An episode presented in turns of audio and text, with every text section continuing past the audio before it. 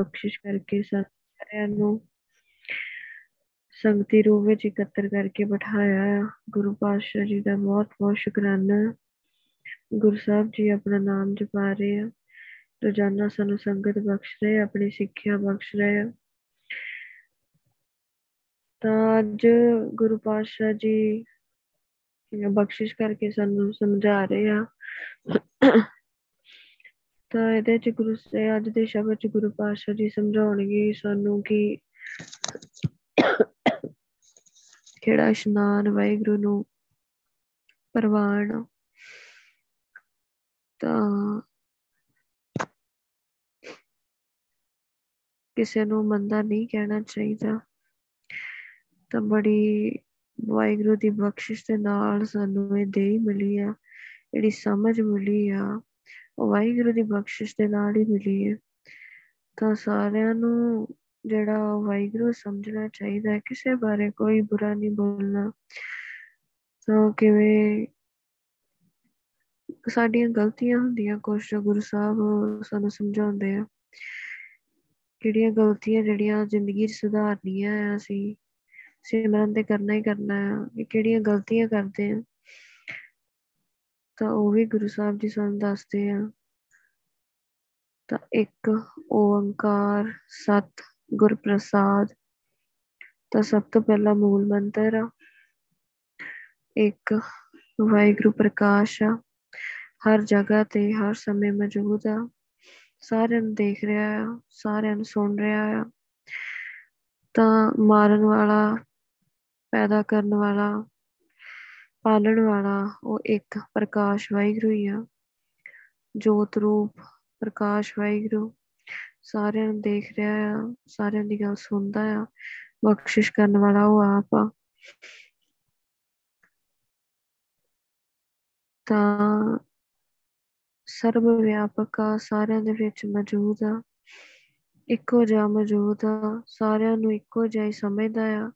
ਕਿਸੇ 'ਚ ਕੋਈ ਵਿਤਕਰਾ ਨਹੀਂ ਕਰਦਾ ਬਖਸ਼ਿਸ਼ ਕਰਨ ਵਾਲਾ, ਕਰਨ ਲੱਗਾ। ਕੁਛ ਨਹੀਂ ਦੇਖਦਾ, ਕਿਸੇ ਦਾ ਕੋਈ ਸੁਭਾਅ ਨਹੀਂ ਦੇਖਦਾ, ਕੋਈ ਕਿਸੇ ਦੇ ਕੀਤੇ ਕਰਮਾਂ ਨੂੰ ਨਹੀਂ ਦੇਖਦਾ। ਤਾਂ ਚਾਹੇ ਉਹ ਔਰਤ ਹੋਵੇ, ਚਾਹੇ ਉਹ ਭਾਈ ਹੋਵੇ ਸਾਰਿਆਂ ਤੇ ਇੱਕੋ ਜਿਹੀ ਬਖਸ਼ਿਸ਼ ਕਰਦਾ ਹੈ। ਤਾਂ ਕਿਸੇ ਨੂੰ ਵੀ ਜਿਹੜਾ ਆ ਉਹ ਕਿਸੇ ਤੇ ਵੀ ਵਿਤਕਰਾ ਨਹੀਂ ਕਰਦਾ। ਇੱਕੋ ਜਿਹਾ ਮੌਜੂਦ ਆ, ਸਾਰਿਆਂ ਵਿੱਚ ਮੌਜੂਦ ਆ ਤੇ ਹੈ ਉਹ ਪ੍ਰਕਾਸ਼ ਆ। ਤਾਂ ਉਹ ਪ੍ਰਕਾਸ਼ ਆ, ਬੰਦਾ ਨਹੀਂ ਆ। ਤਾਂ ਇਸ ਗੱਲ, ਇਸ ਲਈ ਸਾਡੇ ਆ ਬਾਹਰਲਾ ਸਰੀਰ ਜਿਹੜਾ ਹਾਰਡ ਮਾਸ ਨਾੜੀ ਕੋ ਪਿੰਜਰ ਆ, ਤਾਂ ਇਹ, ਇਹਦੇ ਰਾਹੀਂ ਮਿਲਦਾ ਆ, ਇਹਨੂੰ ਨਹੀਂ ਮਿਲਦਾ। ਇਹਦੇ ਰਾਹੀਂ ਮਿਲਦਾ ਆ, ਇਹਦੇ ਨਾਲ ਮਿਹਨਤ ਕਰਕੇ।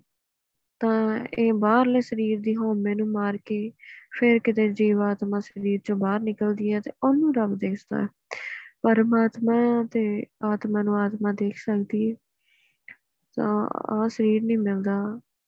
ਇਸ ਕਰਕੇ ਗੁਰੂ ਸਾਹਿਬ ਆ ਸਰੀਰ ਦੇ ਜਿੰਨੇ ਵੀ ਸਰੀਰ ਨਾਲ ਫੋਕਟ ਕਰਮ ਕਰਦਾ ਹੈ ਬੰਦਾ ਤੇ ਉਹਨੂੰ ਗੁਰੂ ਸਾਹਿਬ ਕੰਡਮ ਕਰਦੇ ਆ ਕਿ ਨਹੀਂ, ਇਹ ਸਰੀਰ ਦੇ ਕਾਰਜ ਜਿਹੜੇ ਕਰਦੇ ਆ, ਸਵਾਰਨ ਵਾਲੇ ਉਹ ਨਹੀਂ ਕਰਨੇ। ਅੰਦਰਲੀ ਆਤਮਾ ਨੇ ਜਾਣਾ ਵਾਹਿਗੁਰੂ ਦੇ ਕੋਲ ਤਾਂ ਬਾਹਰਲਾ ਸਰੀਰ ਜਿਹੜਾ ਆ, ਉਹ ਮੜੀਆਂ ਤੱਕ ਹੀ ਜਾਂਦਾ। ਉਸ ਤੋਂ ਅੱਗੇ ਜਿਹੜਾ ਇਹਨੂੰ ਸਵਾਰਿਆ ਫਬਾਰਿਆ ਕਿਸੇ ਕੰਮ ਨਹੀਂ ਆਉਂਦਾ। ਤਾਂ ਤੋਤਨਾ ਤਾ ਤੋਤਾ, ਤਾਂ ਨਹਾ ਕੇ ਹੀ ਮੜੀਆਂ ਛੱਡਣ ਜਾਂਦੇ ਆ। ਪਰ ਨਾਤਾ ਤੋਤਾ ਜਿੱਦਾਂ ਦਾ ਮਰਜ਼ੀ ਹੋਵੇ, ਅੱਗ ਲੱਗ ਸਾੜ ਦਿੱਤਾ ਜਾਂਦਾ, ਗਾਹ ਨਹੀਂ ਜਾਂਦਾ। ਕਿਉਂਕਿ ਇਹ ਸੱਚਾ ਨਹੀਂ ਆ। ਸਤ, ਵਾਹਿਗੁਰੂ ਸਦੀਵੀ ਰਹਿਣ ਵਾਲਾ। ਸਦੀਵੀ ਹੋਂਦ ਵਾਲਾ ਦਾ ਨਾਮ ਸੱਚਾ ਆ। ਤੇ ਉਹ ਸੱਚੇ ਵਾਹਿਗੁਰੂ ਨੇ ਸਾਡੀ ਆਤਮਾ ਬਣਾਈ ਹੈ ਤੇ ਤਾਂ ਇਹ ਭਾਵੇਂ ਇਹਨੂੰ ਕਮਾਈ ਫਿਰੀਏ, ਘੁੰਮਣ ਘੇਰੀ ਚ ਭਟਕਦੀ ਰਵੇ, ਜਿੰਨੀ ਦੇਰ ਤੱਕ ਇਹ ਨਾਮ ਦੀ ਦਾਤ ਲੈ ਕੇ ਵਾਹਿਗੁਰੂ ਕੋਲੋਂ ਪੰਜਾਂ ਪਿਆਰਿਆਂ ਕੋਲੋਂ ਅੰਮ੍ਰਿਤ ਦੀ ਦਾਤ ਲੈ ਕੇ ਮੌਤ ਤੋਂ ਰਹਿਤ ਉਹ ਕਰਨ ਵਾਲਾ ਨਾਮ ਜਲ ਨਹੀਂ ਪੀ ਲੈਂਦੀ ਉਨੀ ਦੇਰ ਤੱਕ ਭਟਕਦੀ ਰਹਿੰਦੀ ਹੈ। ਸਤ ਵਾਹਿਗੁਰੂ ਸੱਚਾ ਆ, ਉਹਦਾ ਨਾਮ ਸੱਚਾ ਆ ਤੇ ਸਦੀਵੀ ਹੋਂਦ ਵਾਲਾ। ਗੁਰ ਪ੍ਰਸਾਦ ਕਿੱਦਾਂ ਮਿਲਦਾ ਆ? ਗੁਰੂ ਗ੍ਰੰਥ ਸਾਹਿਬ ਜੀ ਦੀ ਬਖਸ਼ਿਸ਼ ਦੇ ਨਾਲ। ਤਾਂ ਸੀਸ ਨਵਾਉਣ ਨਾਲ ਕੱਲਾ ਗੁਰੂ ਗ੍ਰੰਥ ਸਾਹਿਬ ਜੀ ਖੁਸ਼ ਨਹੀਂ ਹੁੰਦੇ। ਤਾਂ ਗੁਰੂ ਗ੍ਰੰਥ ਸਾਹਿਬ ਜੀ ਦੇ ਕੋਲ ਬਹਿ ਕੇ ਵਾਹਿਗੁਰੂ ਨੂੰ ਅਰਦਾਸ ਕਰਨੀ, ਗੁਰੂ ਸਾਹਿਬ ਜੀ ਜੇ ਨਾਮ ਦੀ ਦਾਤ ਨਹੀਂ ਲਈ ਹੋਈ, ਤਾਂ ਗੁਰੂ ਸਾਹਿਬ ਨੂੰ ਕਹਿਣਾ ਕਿ ਵਾਹਿਗੁਰੂ ਮੇਰੇ ਬੰਧਨ ਕੱਟ ਦੋ, ਜਿਹਦਾ ਕਰਕੇ ਮੈਂ ਅੰਮ੍ਰਿਤ ਦੀ ਦਾਤ ਨਹੀਂ ਲੈ ਸਕਦਾ। ਗੁਰੂ ਪਾਤਸ਼ਾਹ ਨੂੰ ਰੋਜ਼ ਅਰਦਾਸ ਕਰਨੀ, ਤਾਂ ਜੇ ਅੰਮ੍ਰਿਤ ਦੀ ਦਾਤ ਵਾਹਿਗੁਰੂ ਦੇ ਦਿੰਦਾ, ਤਾਂ ਉੱਠ ਕੇ ਆਪਣਾ ਪੁੱਤਰ ਬਣਾ ਲੈਂਦਾ। ਫਿਰ ਕੋਸ਼ਿਸ਼ ਕਰਨੀ ਕਿ ਵਾਹਿਗੁਰੂ, ਗੁਰੂ ਗ੍ਰੰਥ ਸਾਹਿਬ ਪਾਤਸ਼ਾਹ ਦੀ ਗੋਦ ਵਿੱਚ ਬੈਠ ਕੇ ਉਹਨਾਂ ਨੂੰ ਅਰਦਾਸ ਕੀਤੀ ਜਾਵੇ ਕਿ ਧੰਨ ਸ਼੍ਰੀ ਗੁਰੂ ਗ੍ਰੰਥ ਸਾਹਿਬ ਜੀ, ਕਿਰਪਾ ਕਰਕੇ ਆਪਣਾ ਨਾਮ ਆਪ ਜਪਾਓ, ਕਿਰਪਾ ਕਰਕੇ ਮਨ ਟਿਕਾਓ, ਕਿਰਪਾ ਕਰਕੇ ਮਾਇਆ ਦੇ ਜਾਲ ਤੋਂ ਬਚਾਓ, ਕਿਰਪਾ ਕਰਕੇ ਜਿਹੜਾ ਆ ਆਪਣੇ ਵਰਗਾ ਸੁਭਾਅ ਬਣਾਓ ਤੇ ਸੱਚਖੰਡ ਲੈ ਕੇ ਜਾਓ। ਫਿਰ ਆਪਣੇ ਦਰਸ਼ਨ ਨਜ਼ਾਰੇ ਬਖਸ਼ੋ। ਤਾਂ ਇਹ ਅਰਦਾਸ ਕਰਨੀ ਗੁਰੂ ਪਾਤਸ਼ਾਹ ਨੂੰ ਫਿਰ ਗੁਰੂ ਗ੍ਰੰਥ ਸਾਹਿਬ ਜੀ ਦੇ ਕੋਲ ਬੈਠ ਕੇ ਸਿਮਰਨ ਕਰਨਾ, ਆਪਣੇ ਕੰਨਾਂ ਨਾਲ ਆਪਣੀ ਆਵਾਜ਼ ਨੂੰ ਸੁਣਨਾ, ਤਾਂ ਜੇ ਚਾਹੁੰਦੇ ਆ ਕਿ ਕੰਨ ਸਾਡੀ ਆਵਾਜ਼ ਨੂੰ ਸੁਣਨ, ਤਾਂ ਕਿਸੇ ਪ੍ਰਕਾਰ ਦਾ ਕੋਈ ਗਾਣਾ ਨਹੀਂ ਸੁਣਨਾ, ਕੋਈ ਚੁਗਲੀ ਨਹੀਂ ਸੁਣਨੀ, ਕੋਈ ਵਾਧੂ ਗੱਲ ਨਹੀਂ ਕਰਨੀ, ਵਾਧੂ ਗੱਲ ਸੁਣਨੀ ਨਹੀਂ। ਇਹ ਜ਼ੁਬਾਨ ਨੇ ਵਾਹਿਗੁਰੂ ਬੋਲਣਾ ਹੈ। ਤੇ ਬੋਲੂਗੀ ਤਾਂ ਹੀ ਜੇ ਫਾਲਤੂ ਨਹੀਂ ਬੋਲਦੀ। ਬਹੁਤਾ ਬੋਲਣ ਚੱਖਣ ਹੋਏ, ਬਹੁਤਾ ਬੋਲਦੀ ਹੈ ਤੇ ਵਾਹਿਗੁਰੂ ਨਹੀਂ ਕਰ ਸਕਦੀ। ਤਾਂ ਉਨਾ ਹੀ ਬੋਲੇ ਜਿੰਨੀ ਜ਼ਰੂਰਤ ਆ, ਕੰਨ ਉਨਾ ਹੀ ਸੁਣਨ ਜਿੰਨੀ ਜ਼ਰੂਰਤ ਆ। ਫਿਰ ਜਿਹੜਾ ਆ, ਇਹ ਕਿਤੇ ਵਾਹਿਗੁਰੂ ਕੰਨਾਂ 'ਚ ਪੈਂਦਾ ਆ। ਕੰਨ ਬਹੁਤੇ ਦੂਰ ਨਹੀਂ, ਪਰ ਫਿਰ ਵੀ ਕੰਨਾਂ 'ਚ ਵਾਹਿਗੁਰੂ ਪੈਂਦਾ ਨਹੀਂ। ਜਿਹੜੇ ਜ਼ੁਬਾਨ ਤੇ ਕੰਨਾਂ ਦੀਆਂ ਆਦਤਾਂ ਸੁਧਾਰੀਆਂ ਨਾ ਜਾਣ। ਤਾਂ ਗੁਰਪ੍ਰਸਾਦ ਗੁਰੂ ਗ੍ਰੰਥ ਸਾਹਿਬ ਜੀ ਦੀ ਬਾਣੀ ਦੀ ਵਿਚਾਰ ਕਰਨੀ ਹੈ ਇੱਕ ਸ਼ਬਦ ਵਿਚਾਰਨਾ। ਤੇ ਉੱਥੋਂ ਮਤ ਆਉਂਦੀ ਹੈ ਕਿ ਕਿੱਦਾਂ ਆਪਣੇ ਸਰੀਰ ਨੂੰ ਰੋਕਿਆ ਜਾਏ, ਕਿ ਸਾਡਾ ਸਰੀਰ ਨਾਮ ਵਿੱਚ ਟਿਕੇ, ਨਾਮ ਵਿੱਚ ਨੂੰ ਸਵਾਦ ਆਏ। ਗੁਰੂ ਪਾਤਸ਼ਾਹ ਦੀ ਬਖਸ਼ਿਸ਼ ਦੇ ਨਾਲ ਗੁਰੂ ਗ੍ਰੰਥ ਸਾਹਿਬ ਜੀ ਦੀ ਬਾਣੀ ਤੋਂ ਸੇਧ ਲੈ ਕੇ ਜਿਹੜੇ ਫਾਲਤੂ ਦੇ ਕੰਮ ਕਰਦੇ ਆ, ਸਰੀਰਾਂ ਨੂੰ ਸਵਾਰਨ ਵਾਲੇ, ਉਹਨਾਂ ਤੋਂ ਛੁਟਕਾਰਾ ਹੁੰਦਾ ਆ। ਫਿਰ ਤੇ ਅੰਦਰਲੀ ਖੇਡ ਦਾ ਪਤਾ ਲੱਗਦਾ ਕਿ ਜੀਵ ਆਤਮਾ ਨੂੰ ਕਿਵੇਂ ਮੁਕਤੀ ਦਿਵਾਈ ਜਾਵੇ ਸਰੀਰ ਤੋਂ, ਜਿਉਂਦੇ ਜੀ ਵਾਹਿਗੁਰੂ ਦੇ ਦਰਸ਼ਨ ਕਿਵੇਂ ਕਰਨੇ? ਤਾਂ ਗੁਰੂ ਗ੍ਰੰਥ ਸਾਹਿਬ ਜੀ ਨੂੰ ਪੁੱਛਿਆ ਜਾਏ, ਉਹ ਬੋਲਦੇ ਆ, ਤਾਂ ਉਹਨਾਂ ਨਾਲ ਗੁਰੂ ਸਾਹਿਬ ਦੀ ਇੱਕ ਗੱਲ ਹੈ ਕਿ ਉਹਨੇ ਹੀ ਬੋਲਦੇ ਆ, ਜਿੰਨੀ ਜ਼ਰੂਰਤ ਆ। ਸਾਰੇ ਗੁਰੂ ਪਾਤਸ਼ਾਹ, ਗੁਰੂ ਗ੍ਰੰਥ ਸਾਹਿਬ ਜੀ ਦਾ ਸੁਭਾਅ ਵੀ ਉਹੀ ਆ।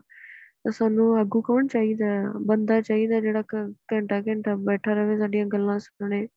ਸਾਨੂੰ ਕੋਈ ਉਪਾਅ ਦੱਸੇ ਵੀ ਕੰਮ ਨਹੀਂ ਬਣਦਾ ਤੇ ਕੀ ਕੀਤਾ ਜਾਏ। ਤੇ ਬਾਬਾ ਜੀ ਕਹਿਣਗੇ, ਜੋਤ ਲਾਓ, ਨਾਰੀਅਲ ਰੱਖੋ। ਤੇ ਸੁਖਣਾ ਸੁਖੋ, ਬਾਬਿਆਂ ਨੂੰ ਕੀ ਦਓਗੇ? ਜੇ ਤੁਹਾਡਾ ਕੰਮ ਸਵਾਰਿਆ ਜਾਂਦਾ ਹੈ ਤੇ। ਅੰਮ੍ਰਿਤ ਦੀ ਦਾਤ ਲੈਣ ਦੀ ਪ੍ਰੇਰਣਾ ਨਹੀਂ ਕਰਦੇ, ਕਿਉਂਕਿ ਅੰਮ੍ਰਿਤ ਦੀ ਦਾਤ ਲੈਣੀ ਕਿ ਜੋ ਵਾਹਿਗੁਰੂ ਜਿਹੜਾ ਪਾਤਸ਼ਾਹ ਹੈ, ਸਾਰੀ ਦੁਨੀਆ ਦਾ ਮਾਲਕ ਆ, ਅਸੀਂ ਉਹਦੇ ਰਾਜਕੁਮਾਰ ਬਣ ਜਾਂਦੇ ਅੰਮ੍ਰਿਤ ਦੀ ਦਾਤ ਲੈ ਕੇ। ਸਾਰੀ ਪ੍ਰਾਪਰਟੀ ਉਹਦੀ ਹੈ। ਤਾਂ ਫਿਰ ਸਾਨੂੰ ਛੋਟੀਆਂ ਮੋਟੀਆਂ ਚੀਜ਼ਾਂ ਮੰਗਣ ਦੀ ਜ਼ਰੂਰਤ ਹੀ ਕੋਈ ਨਹੀਂ ਹੈ।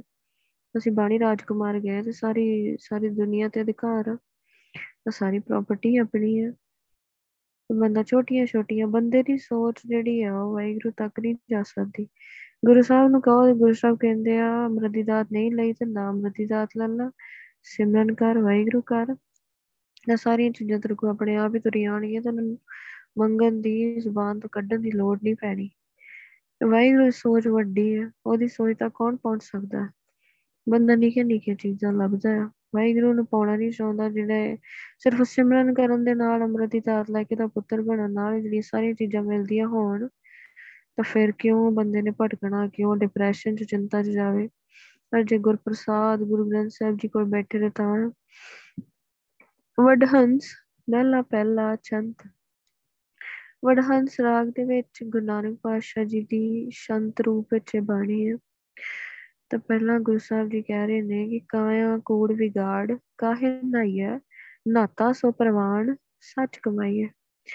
ਗੁਰੂ ਸਾਹਿਬ ਕਹਿ ਰਹੇ ਆ ਕਿ ਕਾਇਆ ਨੂੰ ਜਿਹੜਾ ਸਰੀਰ ਆ, ਉਹਨੂੰ ਤੇ ਤਾਂ ਬਹੁਤ ਗੰਦਾ ਕੀਤਾ ਹੋਇਆ, ਵਿਗਾੜਿਆ ਹੋਇਆ। ਤਾਂ ਅੰਦਰਲੀ ਆਤਮਾ ਤੇਰੇ ਸਰੀਰ ਦੇ ਵਿੱਚ ਹੈਗੀ ਆ ਤੇ ਤੇਰਾ ਸਰੀਰ ਕੰਮ ਕਰਦਾ। ਹੈ ਪਹਿਲਾਂ ਸੋਚ ਤੇਰੇ ਦਿਮਾਗ 'ਚ ਆਉਂਦੀ ਹੈ ਤੇ ਫਿਰ ਜਾ ਕੇ ਬੰਦਾ ਉਹ ਕੰਮ ਕਰਨ ਲੱਗਦਾ ਹੈ, ਉੱਠਦਾ ਹੈ। ਸਭ ਤੋਂ ਪਹਿਲਾਂ ਖਿਆਲ ਆਉਂਦਾ ਹੈ, ਫਿਰ ਸਰੀਰ ਕੰਮ ਕਰਦਾ ਹੈ। ਜਦ ਸਰੀਰ ਕੰਮ ਕਰਦਾ, ਫਿਰ ਖਿਆਲ ਨਹੀਂ ਆਉਂਦਾ। ਪਹਿਲਾਂ ਖਿਆਲ ਆਉਂਦਾ ਹੈ, ਫਿਰ ਬੰਦਾ ਉੱਠ ਕੇ ਉਹ ਕੰਮ ਕਰਦਾ ਹੈ। ਕੰਮ ਤਾਂ ਹੀ ਕਰਦਾ ਹੈ ਕਿ ਇਹਦੇ ਅੰਦਰ ਜੀਵਾਤਮਾ ਹੈ। ਤਾਂ ਉਹਨੂੰ ਕਿਹੋ ਜਿਹਾ ਖਿਆਲ ਆ ਰਿਹਾ ਹੈ? ਤਾਂ ਜੇ ਉਹ ਭੈੜਾ ਖਿਆਲ ਆ ਰਿਹਾ ਆ ਅੰਦਰ ਮਨ ਨੇ ਭੈੜਾ ਫੁਰਨਾ ਪਾ ਦਿੱਤਾ ਉਦਾਂ ਹੀ ਉੱਠ ਕੇ ਭੱਜ ਗਿਆ ਆ। ਤਾਂ ਉਹ ਗੰਦ ਤੇਰੇ ਸਰੀਰ ਨੂੰ ਜਿਹੜਾ ਹੈ, ਬਾਹਰਲੇ ਨੂੰ ਨਹੀਂ ਲੱਗਦਾ। ਤਾਂ ਅੰਦਰਲੇ ਨੂੰ ਸਾਰਾ ਕੁਝ ਜਿਹੜਾ ਆ, ਉਹ ਚੰਬੜਦਾ ਜਾਂਦਾ ਹੈ।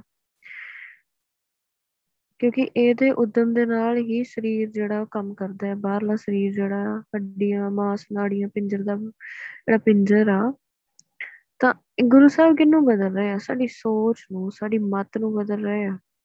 ਕਿਉਂਕਿ ਮਤ ਨਹੀਂ ਫੁਰਨਾ ਦੇਣਾ ਹੈ। ਤਾਂ ਇਹੀ ਮਨ ਆ ਜਿਹੜਾ ਕਾਮ ਦਾ ਫੁਰਨਾ ਦਿੰਦਾ ਹੈ, ਬੰਦਾ ਭੱਜ ਜਾਂਦਾ ਹੈ। ਇਹੀ ਮਨ ਆ ਜਿਹੜਾ ਸ਼ਰਾਬ ਦਾ ਫੁਰਨਾ ਦਿੰਦਾ ਹੈ, ਬੰਦਾ ਭੱਜ ਜਾਂਦਾ ਹੈ। ਸਰੀਰ ਦਾ ਫੁਰਨਾ ਦਿੰਦਾ ਹੈ ਬਿਊਟੀ ਪਾਰਲਰ ਭੱਜ ਜਾਂਦਾ ਹੈ, ਨਹਾਉਣ ਚਲ ਜਾਂਦਾ, ਧੋਣ ਚਲ ਜਾਂਦਾ ਤਾਂ ਇਹੀ ਗੁਰੂ ਸਾਹਿਬ ਮਤ ਸਾਨੂੰ ਦੇ ਰਹੇ ਆ, ਗੁਰਮਤ ਦੇ ਰਹੇ ਆ ਕਿ ਇਹਨਾਂ ਚੀਜ਼ਾਂ ਨੂੰ ਜਿਹੜੇ ਭੈੜੇ ਫੁਰਨੇ ਆ, ਉਹਦੀ ਜਗ੍ਹਾ ਤੇ ਕਿਹੜੇ ਫੁਰਨੇ? ਰੱਬ ਵਾਲੇ ਪਵਿੱਤਰ ਫੁਰਨੇ ਪਾ ਦਿੰਦਾ ਅੱਖਾਂ ਇੱਧਰ ਉੱਧਰ ਜਾਣ ਤੇ ਉਸੇ ਵੇਲੇ ਵਾਹਿਗੁਰੂ ਤੰਦਰ ਰੋਕ ਦਿੰਦਾ ਹੈ ਵੀ ਨਾ, ਵਾਹਿਗੁਰੂ ਆ, ਉਹ ਵੀ ਵਾਹਿਗੁਰੂ, ਤੂੰ ਵੀ ਵਾਹਿਗੁਰੂ ਆ।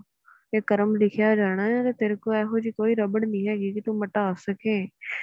ਇੰਨੇ ਪਿੱਛੇ ਕੋਹਾਂ ਤੇ ਜਾ ਡਿੱਗੇਗਾ ਕਿ ਤੂੰ ਫਿਰ ਕਦੀ ਜਿਹੜਾ ਆ, ਉਹ ਗਾਂ ਨੂੰ ਨਾ ਗਾਂ ਨੂੰ ਵੱਧ ਨਹੀਂ ਸਕੇਗਾ।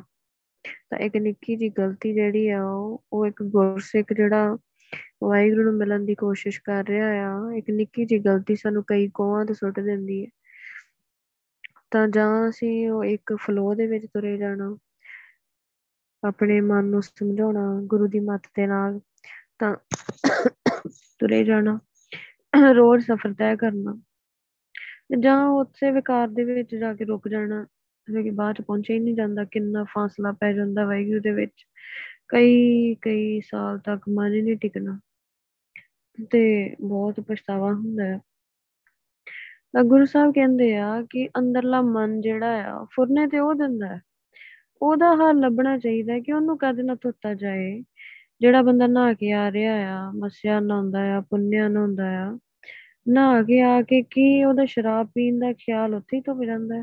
ਕਿ ਸੋਹਣੇ ਬਣਨ ਦਾ ਖਿਆਲ ਉੱਥੇ ਹੀ ਤੋਂ ਜਾਂਦਾ ਹੈ? ਕਿ ਉਸੇ ਵੇਲੇ ਖਿਆਲ ਆ ਜਾਂਦਾ ਕਿ ਅੰਮ੍ਰਿਤ ਦੀ ਦਾਤ ਲੈ ਲਈਏ ਤੇ ਗੁਰੂ ਸਾਹਿਬ ਦੇ ਪੁੱਤਰ ਬਣ ਜੀ ਤੇ ਸਾਰੀ ਮੈਲ ਪਾਣੀ ਨਾਲ ਹੀ ਵਹਿ ਜਾਂਦੀ ਆ। ਫਿਰ ਤੇ ਪਵਿੱਤਰਤਾ ਦਾ ਹੀ ਖਿਆਲ ਆਉਣਾ ਚਾਹੀਦਾ, ਗੁਰੂ ਸਾਹਿਬ ਦੇ ਪੁੱਤਰ ਬਣ ਜੀ ਪਰ ਇਹ ਤੇ ਸਾਰੀ ਉਮਰ ਬੀਤਣ ਦੇ ਬਾਵਜੂਦ ਵੀ ਨਹੀਂ ਖਿਆਲ ਆਉਂਦਾ। ਤਾਂ ਉਹ ਗੁਰੂ ਸਾਹਿਬ ਕਹਿ ਰਿਹਾ ਕਿ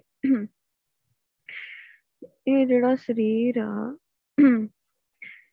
ਇਹਨੂੰ ਫੁਰਨਾ ਤੇਰਾ ਮਨ ਦੇ ਰਿਹਾ ਆ। ਤੇ ਮਨ ਦੀ ਗੱਲ ਮਨ ਮੰਨ ਕੇ ਤੂੰ ਸਰੀਰ ਦੇ ਰਹੀ ਸ਼ਰਾਬ ਵੀ ਪੀ ਜਾਂਦਾ ਹੈ, ਵਕਾਰ ਵੀ ਭੋਗੀ ਜਾਂਦਾ ਹੈ, ਕੇਸ ਵੀ ਕਤਲ ਕਰਾਈ ਜਾਂਦਾ ਹੈ। ਤੇ ਨਹਾਉਣ ਦਾ ਤੈਨੂੰ ਕੀ ਫਾਇਦਾ ਹੋਇਆ? ਮਤ ਤੇਰੀ ਹੋਈ ਰਹਿੰਦੀ, ਮਤ ਕੋਈ ਬਦਲਦੀ ਨਹੀਂ, ਫਿਰ ਨਹਾਉਣ ਦਾ ਕੀ ਫਾਇਦਾ?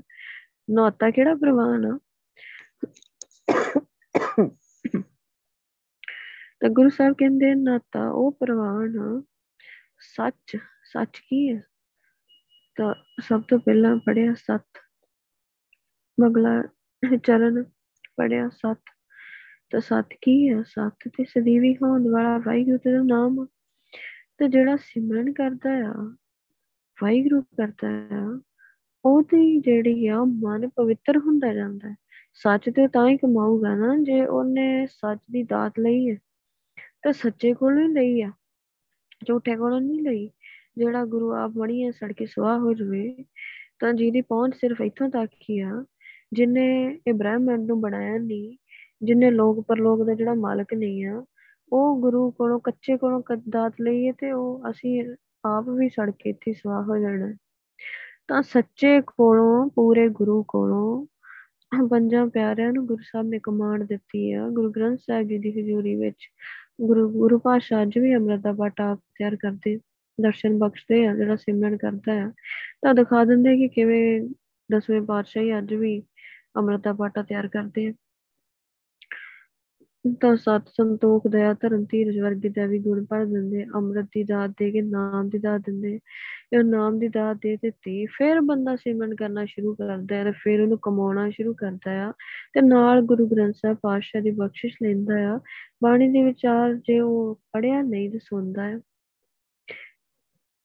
ਤਾਂ ਜਿਹੜਾ ਵਿਚਾਰ ਕਰ ਸਕਦਾ ਆ, ਉਹ ਵਿਚਾਰ ਕਰਦਾ ਹੈ।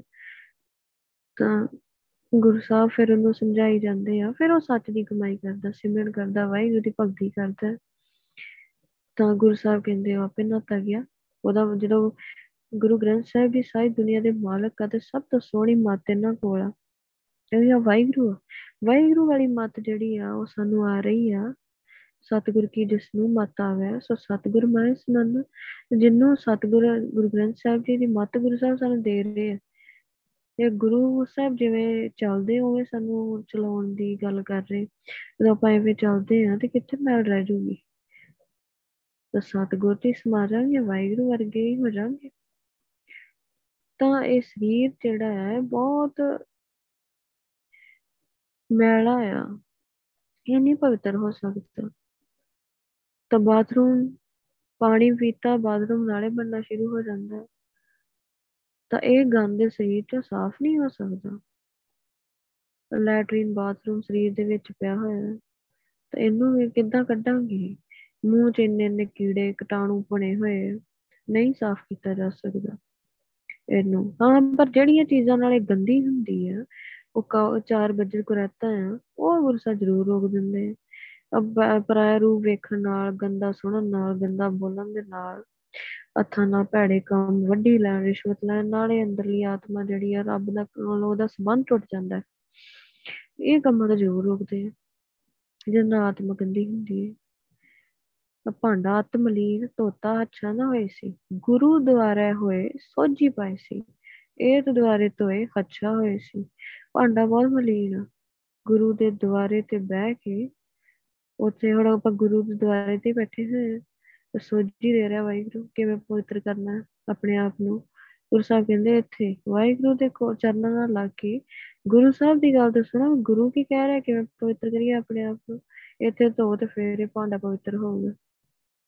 ਤਾਂ ਹੁਣ ਲੋਕ ਜਿਹੜੇ ਨਹਾ ਰਹੇ ਸਰੋਵਰਾਂ 'ਚ ਨਹਾ ਰਹੇ ਤਾਂ ਸਰੋਵਰ ਕਾਦੇ ਵਾਸਤੇ ਬਣਾਏ? ਗੁਰੂ ਪਾਸ਼ਾ ਦੇ ਕੀ ਉਹਨਾਂ ਦਾ ਹਾਲ ਕਰ ਦਿੱਤਾ? ਹੈ ਤਾਂ ਅਸੀਂ ਕਿਹੜਾ ਘੱਟ ਆ ਦੂਜਿਆਂ ਨਾਲੋਂ? ਤਾਂ ਲੋਕ ਸਰੋਵਰਾਂ 'ਚ ਕਾਦੇ ਲਈ ਹੁਣ ਨਹਾ ਰਹੇ ਆ, ਬਿਮਾਰੀਆਂ ਠੀਕ ਕਰ ਲਈ ਨਹਾਉਂਦੇ ਤੇ ਉਹ ਇਹ ਨਹਾਉਂਦੇ ਹੀ ਨਹੀਂ ਆ, ਇੰਨੇ ਸੋਮਵਾਰ ਨਹਾਓ, ਪੰਜ ਸੋਮਵਾਰ ਨਹਾਓ ਤੋਂ ਬਾਅਦ ਝਾੜੂ ਚੜਾਓ ਉਸ ਤੋਂ ਬਾਅਦ ਲੂਣ ਚੜਾਓ, ਮਾਵਾਂ ਦੀ ਦਾਲ ਚੜਾਓ, ਤੇਲ ਚੜਾਓ, ਤੇ ਫਿਰ ਜਿਹਦੇ ਜਿਹੜਾ ਆ ਉਹ ਸਾਰੇ ਕੰਮ ਸਿੱਧ ਹੋਣਗੇ, ਨਾਲੇ ਬਿਮਾਰੀ ਠੀਕ ਹੋ ਜੂਗੀ।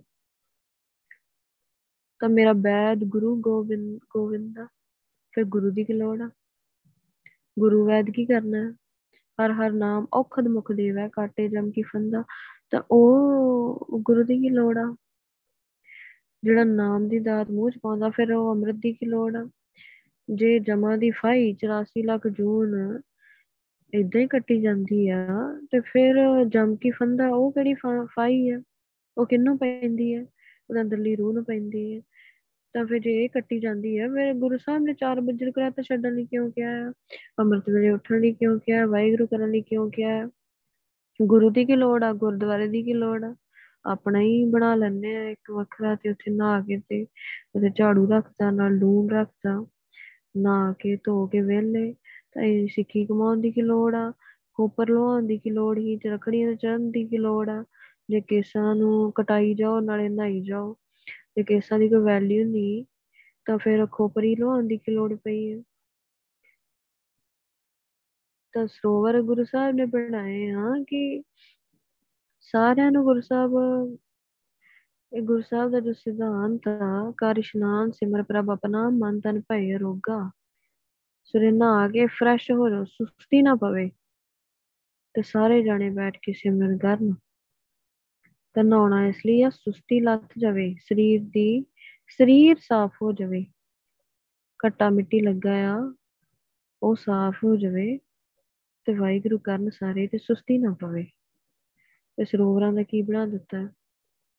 ਹੁਣ ਸਰੋਵਰ ਹੋਰ ਹੀ ਮਕਸਦ ਲਈ ਵਰਤੇ ਜਾਂਦੇ। ਤਾਂ ਕੌਣ ਅੰਮ੍ਰਿਤ ਦੀ ਦਾਤ ਲੈਣ ਲਈ ਤਿਆਰ ਹੁੰਦਾ? ਨਹਾਉਣ ਲਈ ਸਾਰੇ ਤਿਆਰ ਹੁੰਦੇ। ਅੰਮ੍ਰਿਤ ਦੀ ਦਾਤ ਲੈਣ ਲਈ ਕੋਈ ਵੀ ਤਿਆਰ ਨਹੀਂ ਹੁੰਦਾ। ਤਾਂ ਉੱਥੇ ਗੁਰੂ ਸਾਹਿਬ ਦਾ ਪ੍ਰਕਾਸ਼ ਆ ਬਾਣੀ ਆ, ਤਾਂ ਉਹਨੂੰ ਮੰਨਣ ਲਈ ਤਿਆਰ ਨਹੀਂ ਹੈਗੇ, ਤਾਂ ਸਾਰੇ ਹੀ ਸਰੋਵਰ ਚੋਂ ਜਲ ਜ਼ਰੂਰ ਭਰ ਕੇ ਲੈ ਆਉਂਦੇ ਆ। ਪਰ ਵਾਹਿਗੁਰੂ ਨਹੀਂ ਆਪਣੇ ਗੁਰੂ ਨੂੰ ਵੀ ਲੈ ਆਈਏ ਘਰ, ਉਹ ਸਾਡਾ ਪਿਓ ਆ। ਤਾਂ ਮਾਂ ਪਿਓ ਨੂੰ ਤੇ ਅਸੀਂ ਘਰ ਵਾੜ ਕੇ ਖੁਸ਼ ਨਹੀਂ ਹੈਗੇ, ਤਾਂ ਹੁਣ ਤੇ ਕਹੀਦਾ ਛੇਤੀ ਛੇਤੀ ਭੋਗ ਪੈ ਜਵੇ ਤੇ ਫਿਰ ਬਾਅਦ ਡੀਜੇ ਲਾਉਣੇ ਆ ਤੇ ਸ਼ਰਾਬ ਵਰਤਾਉਣੀ ਤੇ ਬਾਅਦ ਨੱਚਣਾ ਹੈ ਸਾਰਿਆਂ ਨੇ। ਤੇ ਉਹ ਜੋ ਸੁੱਖ ਦੇਣ ਵਾਲਾ ਆ, ਉਹ ਭਾਵੇਂ ਨਾ ਹੀ ਆਵੇ ਘਰ ਵਿੱਚ ਤੇ ਜਲ ਜਿਹੜਾ ਆ ਉਹ ਜ਼ਰੂਰ ਆ ਜਾਣਾ ਚਾਹੀਦਾ। ਤਾਂ ਗੁਰੂ ਸਾਹਿਬ ਨੇ ਸਰੋਵਰ ਬਣਾਏ ਕਿ ਸਾਰੇ ਜਾਣੇ, ਸਰੋਵਰ ਇੱਕ ਬਹੁਤ ਵੱਡਾ ਸਰੋਵਰ ਹੁੰਦਾ ਆ, ਉੱਥੇ ਜਿੰਨੇ ਮਰਜ਼ੀ ਜਾਣਾ 500 ਜਾਣਾ, ਭਾਵੇਂ ਇੱਕ ਵਾਰੀ ਇਸ਼ਨਾਨ ਕਰਕੇ ਤੇ ਸਾਰੇ ਸੁੱਤੀ ਲਾਉਣ ਟਾਈਮ ਨਾਲ, ਤੇ ਜਿੰਨਾ ਇੱਕ ਇੱਕ ਜਗ੍ਹਾ ਗੁਰੂ ਸਾਹਿਬ ਨੇ ਬਣਾਈ ਹੁੰਦੀ, ਇੱਕ ਬਾਥਰੂਮ ਬਣਾਇਆ ਹੁੰਦਾ ਤੇ ਉਹਦੇ ਵਿੱਚ ਇੱਕ ਜਣਾ ਹੀ ਨਹਾ ਸਕਦਾ ਇਧਰ ਨਹਾਉਂਦੇ ਸਾਰਿਆਂ ਦਾ ਅੰਮ੍ਰਿਤ ਵੇਲਾ ਰਾਤ ਪੈ ਜਾਣੀ ਇਦਾਂ ਹੀ, ਇੱਕ ਇੱਕ ਨਹਾਉਂਦੇ ਆ ਹੁਣ ਵੀ ਬਣਾਈਦੇ ਆ ਬਾਥਰੂਮ ਹੁਣ ਕਿੰਨੇ ਕਿੰਨੇ ਜਿਹੜੇ ਗੁਰਦੁਆਰਿਆਂ ਵਿੱਚ ਬਾਥਰੂਮ ਬਣੇ ਹੁੰਦੇ ਆ ਕਿ ਜਾਰੀ ਸੰਗਤ ਆ ਤੇ ਸਾਰੇ ਜਾਣੇ ਜਿਹੜਾ ਟਾਈਮ ਨਾਲ ਇਸ਼ਨਾਨ ਕਰ ਸਕਣ। ਤਾਂ ਤਾਂ ਗੁਰੂ ਸਾਹਿਬ ਨੇ ਸਰੋਵਰ ਬਣਾਏ ਸੀ ਕਿ ਸਾਰੇ ਨਹਾ ਕੇ ਤੇ ਆਰਾਮ ਨਾਲ ਸੁਰਤੀ ਲਾਉਣ ਤੇ ਤੋੜਨ ਵਾਲਿਆਂ ਨੇ ਤੋੜ ਕੇ ਰੱਖ ਦਿੱਤਾ। ਹੈ ਗੁਰੂ ਵੈ ਤਾਂ ਉਹਦੇ ਕੋ ਨਾਮ ਦੀ ਦਵਾਈ ਲੈਣੀ। ਤੇ ਦੂਜਾ ਕਾਰਨ ਜਿਹੜਾ ਹੁੰਦਾ ਹੈ, ਇੱਕ ਤਾਂ ਬਿਮਾਰੀਆਂ ਕਰਕੇ ਨਾ ਹੁੰਦੇ ਆ। ਦੂਜਾ ਕਾਰਨ ਹੁੰਦਾ ਹੈ ਪਾਪ ਧੋਣਾ। ਤਾਂ ਗੁਰੂ ਸਾਹਿਬ ਕਹਿੰਦੇ ਭਰੀਏ ਮੱਤ ਪਾਪਾਂ ਕੇ ਸੰਗ ਮੱਤ ਭਰੀ ਹੋਈ ਪਾਪਾਂ ਦੇ ਨਾਲ। ਉਹਨੂੰ ਕਦ ਕਿੱਦਾਂ ਕੱਢਾਂਗੇ ਉਹਨੂੰ? ਮੱਤ ਨੂੰ ਕਿੱਥੇ ਰਹਿੰਦੀ ਹੈ? ਕਿਹੜੇ ਹਿੱਸੇ 'ਚ ਰਹਿੰਦੀ ਹੈ? ਉਹਨੂੰ ਕਿੱਦਾਂ ਕੱਢਾਂਗੇ? ਸਰੀਰ 'ਚੋਂ ਬਾਹਰ ਤੇ ਕਿੱਦਾਂ ਉਹਨੂੰ ਸਾਬਣ ਲਾ ਕੇ ਬੁਰਸ਼ ਮਾਰ ਕੇ ਧੋਵਾਂਗੇ? ਤਾਂ ਨਹਾਉਣ ਨੂੰ ਅੰਮ੍ਰਿਤ ਦੀ ਦਾਤ ਤੋਂ ਵੀ ਜ਼ਿਆਦਾ ਜ਼ਰੂਰੀ ਕਰ ਦਿੱਤਾ ਹੈ। ਲੋਕ ਡਰਦੇ, ਅੰਮ੍ਰਿਤ ਨਹੀਂ ਛਕਦੇ। ਕਿ ਨਹਾਉਣ ਦਾ, ਨਹਾਉਣ ਕਰਕੇ ਬਸ। ਇੰਨਾ ਜ਼ਰੂਰੀ ਕਰ ਦਿੱਤਾ ਹੈ ਨਹਾਉਣਾ ਤੇ ਰੱਬ ਰੱਬ ਵਾਹਿਗੁਰੂ, ਘਟ ਘਟ ਹਰ ਜੂ ਬਸ ਜੇ ਅੱਜ ਕਿਸੇ ਨੇ ਨਹੀਂ ਨਾਤਾ ਕੋਈ, ਤੇ ਰੱਬ ਕਿਹੜਾ ਨਿਕਲ ਕੇ ਅੰਦਰੋਂ ਭੱਜ ਗਿਆ ਬਾਹਰ? ਉਹ ਤਾਂ ਫਿਰ ਅੰਦਰ ਹੀ ਬੈਠਾ ਹੈ ਭਾਵੇਂ ਕੋਈ ਨਾ ਰਿਹਾ ਆ, ਕੋਈ ਨਹਾਉਣ ਦਾ ਕਰਕੇ ਅੰਮ੍ਰਿਤ ਦੀ ਦਾਤ ਨਹੀਂ ਲੈ ਰਿਹਾ, ਤਾਂ ਫਿਰ ਵੀ ਵਾਹਿਗੁਰੂ ਦੇ ਅੰਦਰ ਹੀ ਬੈਠਾ ਹੋਇਆ ਹੈ ਭਾਵੇਂ ਨਾਤਾ, ਨਹੀਂ ਨਾਤਾ, ਫਿਰ ਵੀ ਵਾਹਿਗੁਰੂ ਜਿਹੜਾ ਉਹ ਅੰਦਰ ਹੀ ਬੈਠਾ, ਨਿਕਲ ਕੇ ਬਾਹਰ ਨਹੀਂ ਭੱਜ ਜਾਂਦਾ। ਨਹਾਉਣਾ ਸਿਰਫ ਇਹ ਹੈ ਕਿ ਸਾਡੇ ਸਰੀਰ ਦੀ ਸਫ਼ਾਈ ਹੋ ਜਾਵੇ, ਸੁਸਤੀ ਨਾ ਪਵੇ। ਤਾਂ ਉਹ ਕਿਹੜਾ ਬਾਹਰ ਨਿਕਲ ਕੇ ਚਲ ਜਾਂਦਾ ਹੈ ਵਾਹਿਗੁਰੂ ਤਾਂ? ਇਹ ਕਾਰਨ, ਕੁਛ ਕੁ ਕਾਰਨ ਕਿ ਨਹਾਉਣ ਕਰਕੇ, ਧੋਣ ਕਰਕੇ ਅੰਮ੍ਰਿਤ ਦੀ ਦਾਤ ਨਹੀਂ ਲੈਣੀ ਨਹਾਤਾ ਨਾ ਗਿਆ ਤੇ ਪਾਪ ਚੜ ਜਾਣਾ। ਤਾਂ ਉਹ ਤੇ ਵਾਹਿਗੁਰੂ ਜਿਹੜਾ ਬੈਠਾ, ਉਹ ਤੇ ਬੈਠਾ ਹੀ ਅੰਦਰ। ਪਾਪ ਤੇ ਫਿਰ ਚੜੀ ਜਾਣਾ, ਭਾਵੇਂ ਨਹਾ ਲਓ, ਨਾ ਨਹਾ ਲਓ, ਫਿਰ ਤਾਂ ਇੱਕ ਹੀ ਗੱਲ ਰਹਿਣੀ। ਜਾਂ ਤੇ ਵਾਹਿਗੁਰੂ ਨੂੰ ਕੱਢ ਕੇ ਬਾਹਰ ਰੱਖ ਦਈਏ ਸਰੀਰ ਦੇ ਵਿੱਚ, ਉਹਦੇ ਪਾਪ ਨਾ ਚੜੇ। ਤਾਂ ਗੁਰੂ ਸਾਹਿਬ ਕਹਿ ਰਹੇ ਆ ਕਿ ਕਾਇਆ ਜਿਹੜੀ ਆ, ਜਿਹੜਾ ਸਾਡਾ ਅੰਦਰਲਾ ਮਨ ਉਹ ਗੰਦਾ ਹੋਇਆ ਹੈ ਇਹਨੂੰ ਧੋਣ ਦੀ ਜ਼ਰੂਰਤ ਤੇ ਜੇ ਸਰੀਰ ਨਾਲ ਵਿਕਾਰ ਭੋਗ ਰਿਹਾ, ਮਨ ਉਹੀ ਖਿਆਲ ਪੁੱਠੇ ਸਿੱਧੇ ਦਿੰਦਾ, ਤਾਂ ਤੇਰਾ ਨਾ ਹੁੰਦਾ ਕੀ ਫਾਇਦਾ ਹੈ? ਜਦੋਂ ਮਰਜ਼ੀ ਨਾ ਹੀ ਜਾਓ। ਤਾਂ ਸਿਮਰਨ ਕਰਨ ਵਾਲਾ ਬੰਦਾ, ਅੰਮ੍ਰਿਤ ਦੀ ਦਾਤ ਲੈ ਕੇ ਗੁਰੂ ਗ੍ਰੰਥ ਸਾਹਿਬ ਜੀ ਨੂੰ ਮੱਤ ਸੌਂਪਣ ਵਾਲਾ ਬੰਦਾ, ਉਹਦਾ ਨਾਤਾ ਪ੍ਰਵਾਨ ਸਿਮਰਨ ਕਰ ਰਿਹਾ। ਜਬ ਸਾਚ ਅੰਦਰ ਹੋਏ ਸਾਚਾ, ਤਾਮ ਸਾਚਾ ਪਾਈਏ। ਲਿਖੇ ਬਾਝੋਂ ਸੁਰਤ ਨਹੀਂ, ਬੋਲ ਬੋਲ ਗਵਾਈਏ। ਗੁਰੂ ਸਾਹਿਬ ਕਹਿੰਦੇ ਆ ਕਿ ਨਹਾਉਣ ਦੇ ਨਾਲ ਤੇ ਨਹੀਂ ਪਵਿੱਤਰ ਹੁੰਦਾ। ਅੰਮ੍ਰਿਤ ਦੀ ਦਾਤ ਲੈ ਕੇ ਕੁਰੈਤਾ ਛੱਡ ਕੇ ਸਿਮਰਨ ਕਰਨ ਦੇ ਨਾਲ ਫਿਰ ਵਾਹਿਗੁਰੂ ਅੰਦਰ ਆ ਜਾਂਦਾ, ਕਿਉਂਕਿ ਫਿਰ ਉਹ ਅੰਦਰਲੇ ਮਨ ਵਿੱਚ ਕੋਈ ਭੈੜਾ ਖਿਆਲ ਨਹੀਂ ਆ ਰਿਹਾ, ਪਵਿੱਤਰ ਹੋ ਜਾਂਦਾ ਹੈ, ਅੰਦਰ ਵਾਹਿਗੁਰੂ ਆ ਜਾਂਦਾ ਹੈ।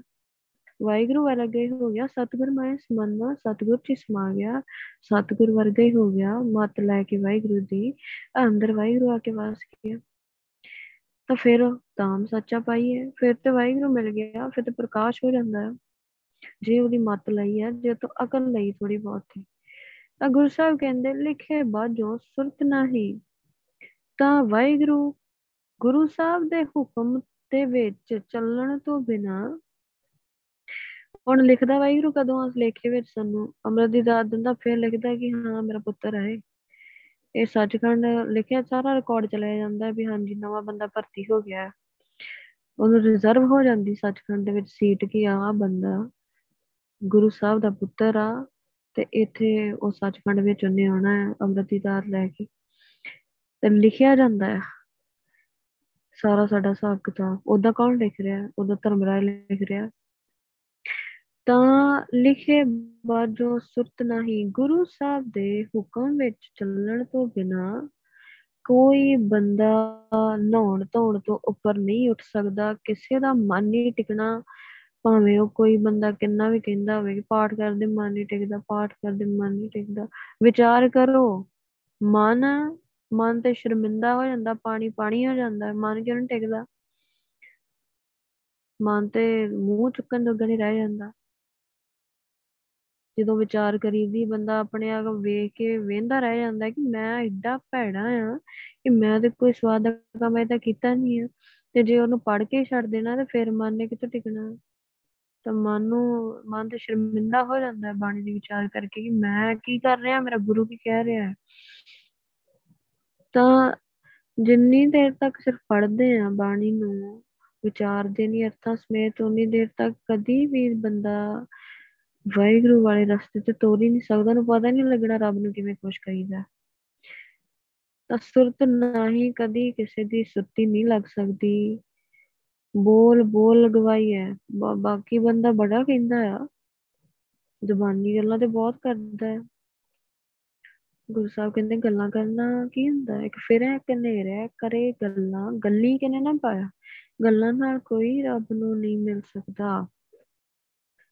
ਤਾਂ ਗੱਲਾਂ ਕਰਨੀਆਂ ਬਹੁਤ ਸੌਖੀਆਂ ਆ। ਇਹ ਜ਼ੁਬਾਨ ਨੂੰ ਬੰਦ ਕਰਨਾ ਜਿਹੜਾ ਆ, ਉਹ ਔਖਾ ਹੈ। ਬੋਲਣਾ ਬਹੁਤ ਸੌਖਾ ਹੈ। ਤਾਂ ਇਹਨੂੰ ਬੰਦ ਕਰਨਾ, ਕੋਈ ਗੱਲ ਹੀ ਨਹੀਂ ਕਰਨੀ। ਵਾਹਿਗੁਰੂ ਤੋਂ ਇਲਾਵਾ ਫਿਰ ਪਤਾ ਲੱਗਦਾ ਹੈ ਕਿ ਅਸਲੀ ਖੇਡ ਕੀ ਹੁੰਦੀ ਤਾਂ ਬੋਲੀ ਜਾਣਾ, ਹਾਂਜੀ, ਰੱਬ ਦੀ ਬੜੀ ਮਿਹਰ ਆ, ਬੜੀ ਕਿਰਪਾ ਆ ਰੱਬ ਦੀ।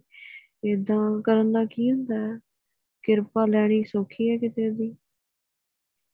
ਤਾਂ ਜ਼ੁਬਾਨੀ ਗੱਲਾਂ ਕਰਨ ਦੇ ਨਾਲ, ਨਹਾਉਣ ਦੇ ਨਾਲ, ਇਸ਼ਨਾਨ ਕਰੀਦਾ ਆ, ਪਾਠ ਕਰੀਦਾ ਆ, ਵੈਸੇ ਦੋਵੇਂ ਵੇਲੇ ਪਾਠ ਕਰੀਦਾ ਨਾ ਕੇ, ਪਰ ਅੰਮ੍ਰਿਤ ਨਹੀਂ ਅਜੇ ਛਕਣਾ। ਠਹਿਰ ਕੇ ਅਜੇ ਫਿਰ ਸਲਾਹ ਕਰਕੇ ਘਰਦਿਆਂ ਦੇ ਨਾਲ ਫਿਰ ਦੱਸਾਂਗੇ, ਅਜੇ ਨਹੀਂ ਕਰ ਸਕਦੇ। ਤਾਂ ਫਿਰ ਜ਼ੁਬਾਨੀ ਗੱਲਾਂ ਕਰਦੀਆਂ ਪਾਠ ਤੋਂ ਕੀ ਸਿੱਖਿਆ? ਸਾਰੀ ਉਮਰ ਪਾਠ ਕਰਕੇ ਕੀ ਸਿੱਖਿਆ ਹੈ ਫਿਰ?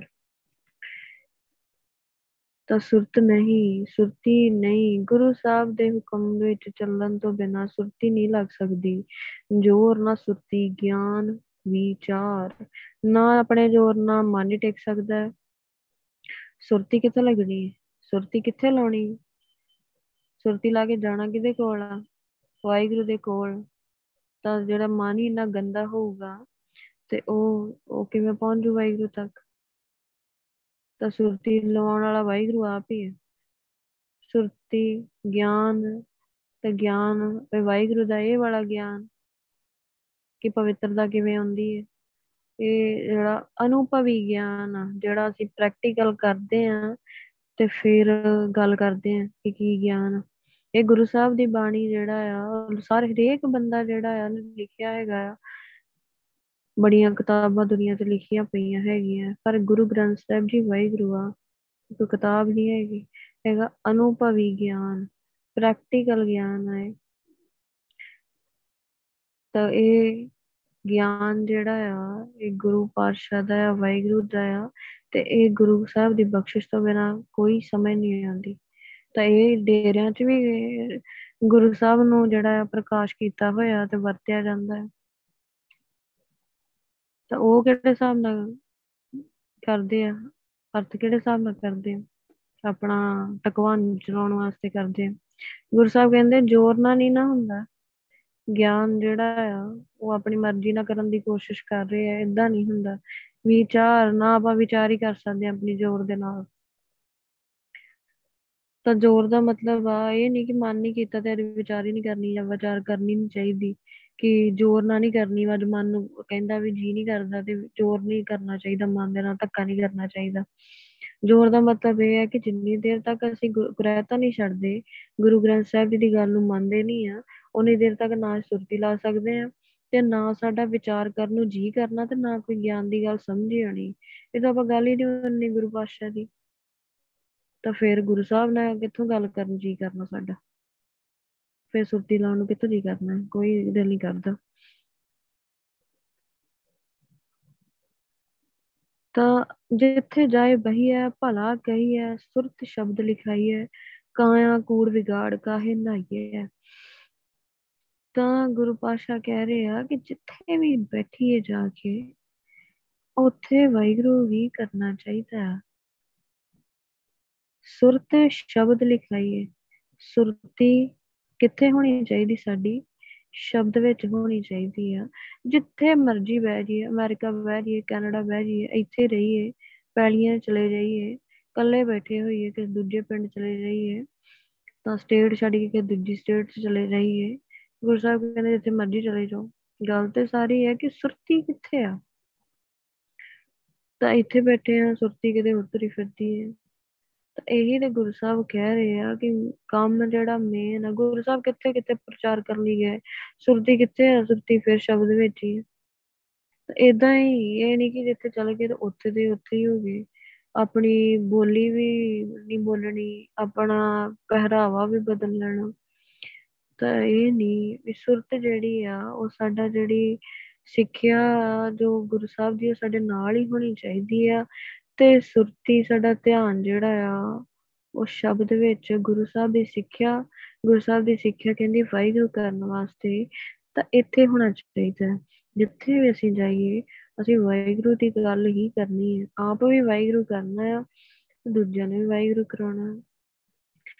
ਤਾਂ ਗੁਰੂ ਸਾਹਿਬ ਕਹਿੰਦੇ, ਬਾਕੀ ਜੇ ਸਰੀਰ ਨੂੰ ਧੋਤੇ ਦਾ ਜਿਹੜਾ ਆ, ਕੋਈ ਫਾਇਦਾ ਨਹੀਂ, ਜੇ ਅਸੀਂ ਮਤ ਨੂੰ ਪਵਿੱਤਰ ਨਹੀਂ ਕਰਦੇ, ਤਾਂ ਕਹਿਣ ਦਾ ਭਾਵ ਇਹ ਆ ਕਿ ਗੁਰਸਾਹਿਬ ਦੀ ਗੱਲ ਮੰਨਦੇ ਆ ਕਿ ਨਿਹਰੀਆਂ ਗੱਲਾਂ ਹੀ ਕਰਦੇ ਆ, ਜ਼ੁਬਾਨ ਤੋਂ ਬੋਲੀ ਜਾਂਦੇ ਤੇ ਆਪ ਤਾਂ ਜਿਹੜਾ ਆ ਉਹ ਜ਼ਿੰਦਗੀ ਵਿੱਚ ਕੁਰਬਾਨੀ ਆਈ ਨਾ ਹੋਵੇ ਤੇ ਬੋਲੀ ਜਾਈਏ, ਦੂਜਿਆਂ ਨੂੰ ਸੁਣਾਈ ਜਾਈਏ, ਤਾਂ ਗੁਰੂ ਸਾਹਿਬ ਕਹਿੰਦੇ ਆ ਕਿ ਜਿੱਥੇ ਜਾਈਏ ਆਪਾਂ ਜਿੱਥੇ ਵੀ ਕਿਤੇ ਜਾਣਾ ਹੈ ਉੱਥੇ ਵਾਹਿਗੁਰੂ ਹੀ ਕਰਨਾ ਹੈ।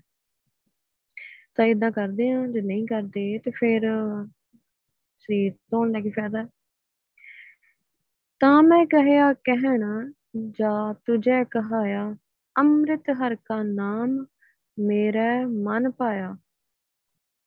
ਤਾਂ ਗੁਰੂ ਸਾਹਿਬ ਕਹਿ ਰਹੇ ਆ ਕਿ ਵਾਹਿਗੁਰੂ, ਮੈਂ ਉਦੋਂ ਹੀ ਜਿਹੜਾ ਆ ਤੇਰੀ ਭਗਤੀ ਕਰ ਸਕਦਾ ਹਾਂ। ਜਾਂ ਤੁਝੇ ਕਹਾਇਆ, ਜਦੋਂ ਤੂੰ ਆਪ ਕਹੋਨਾ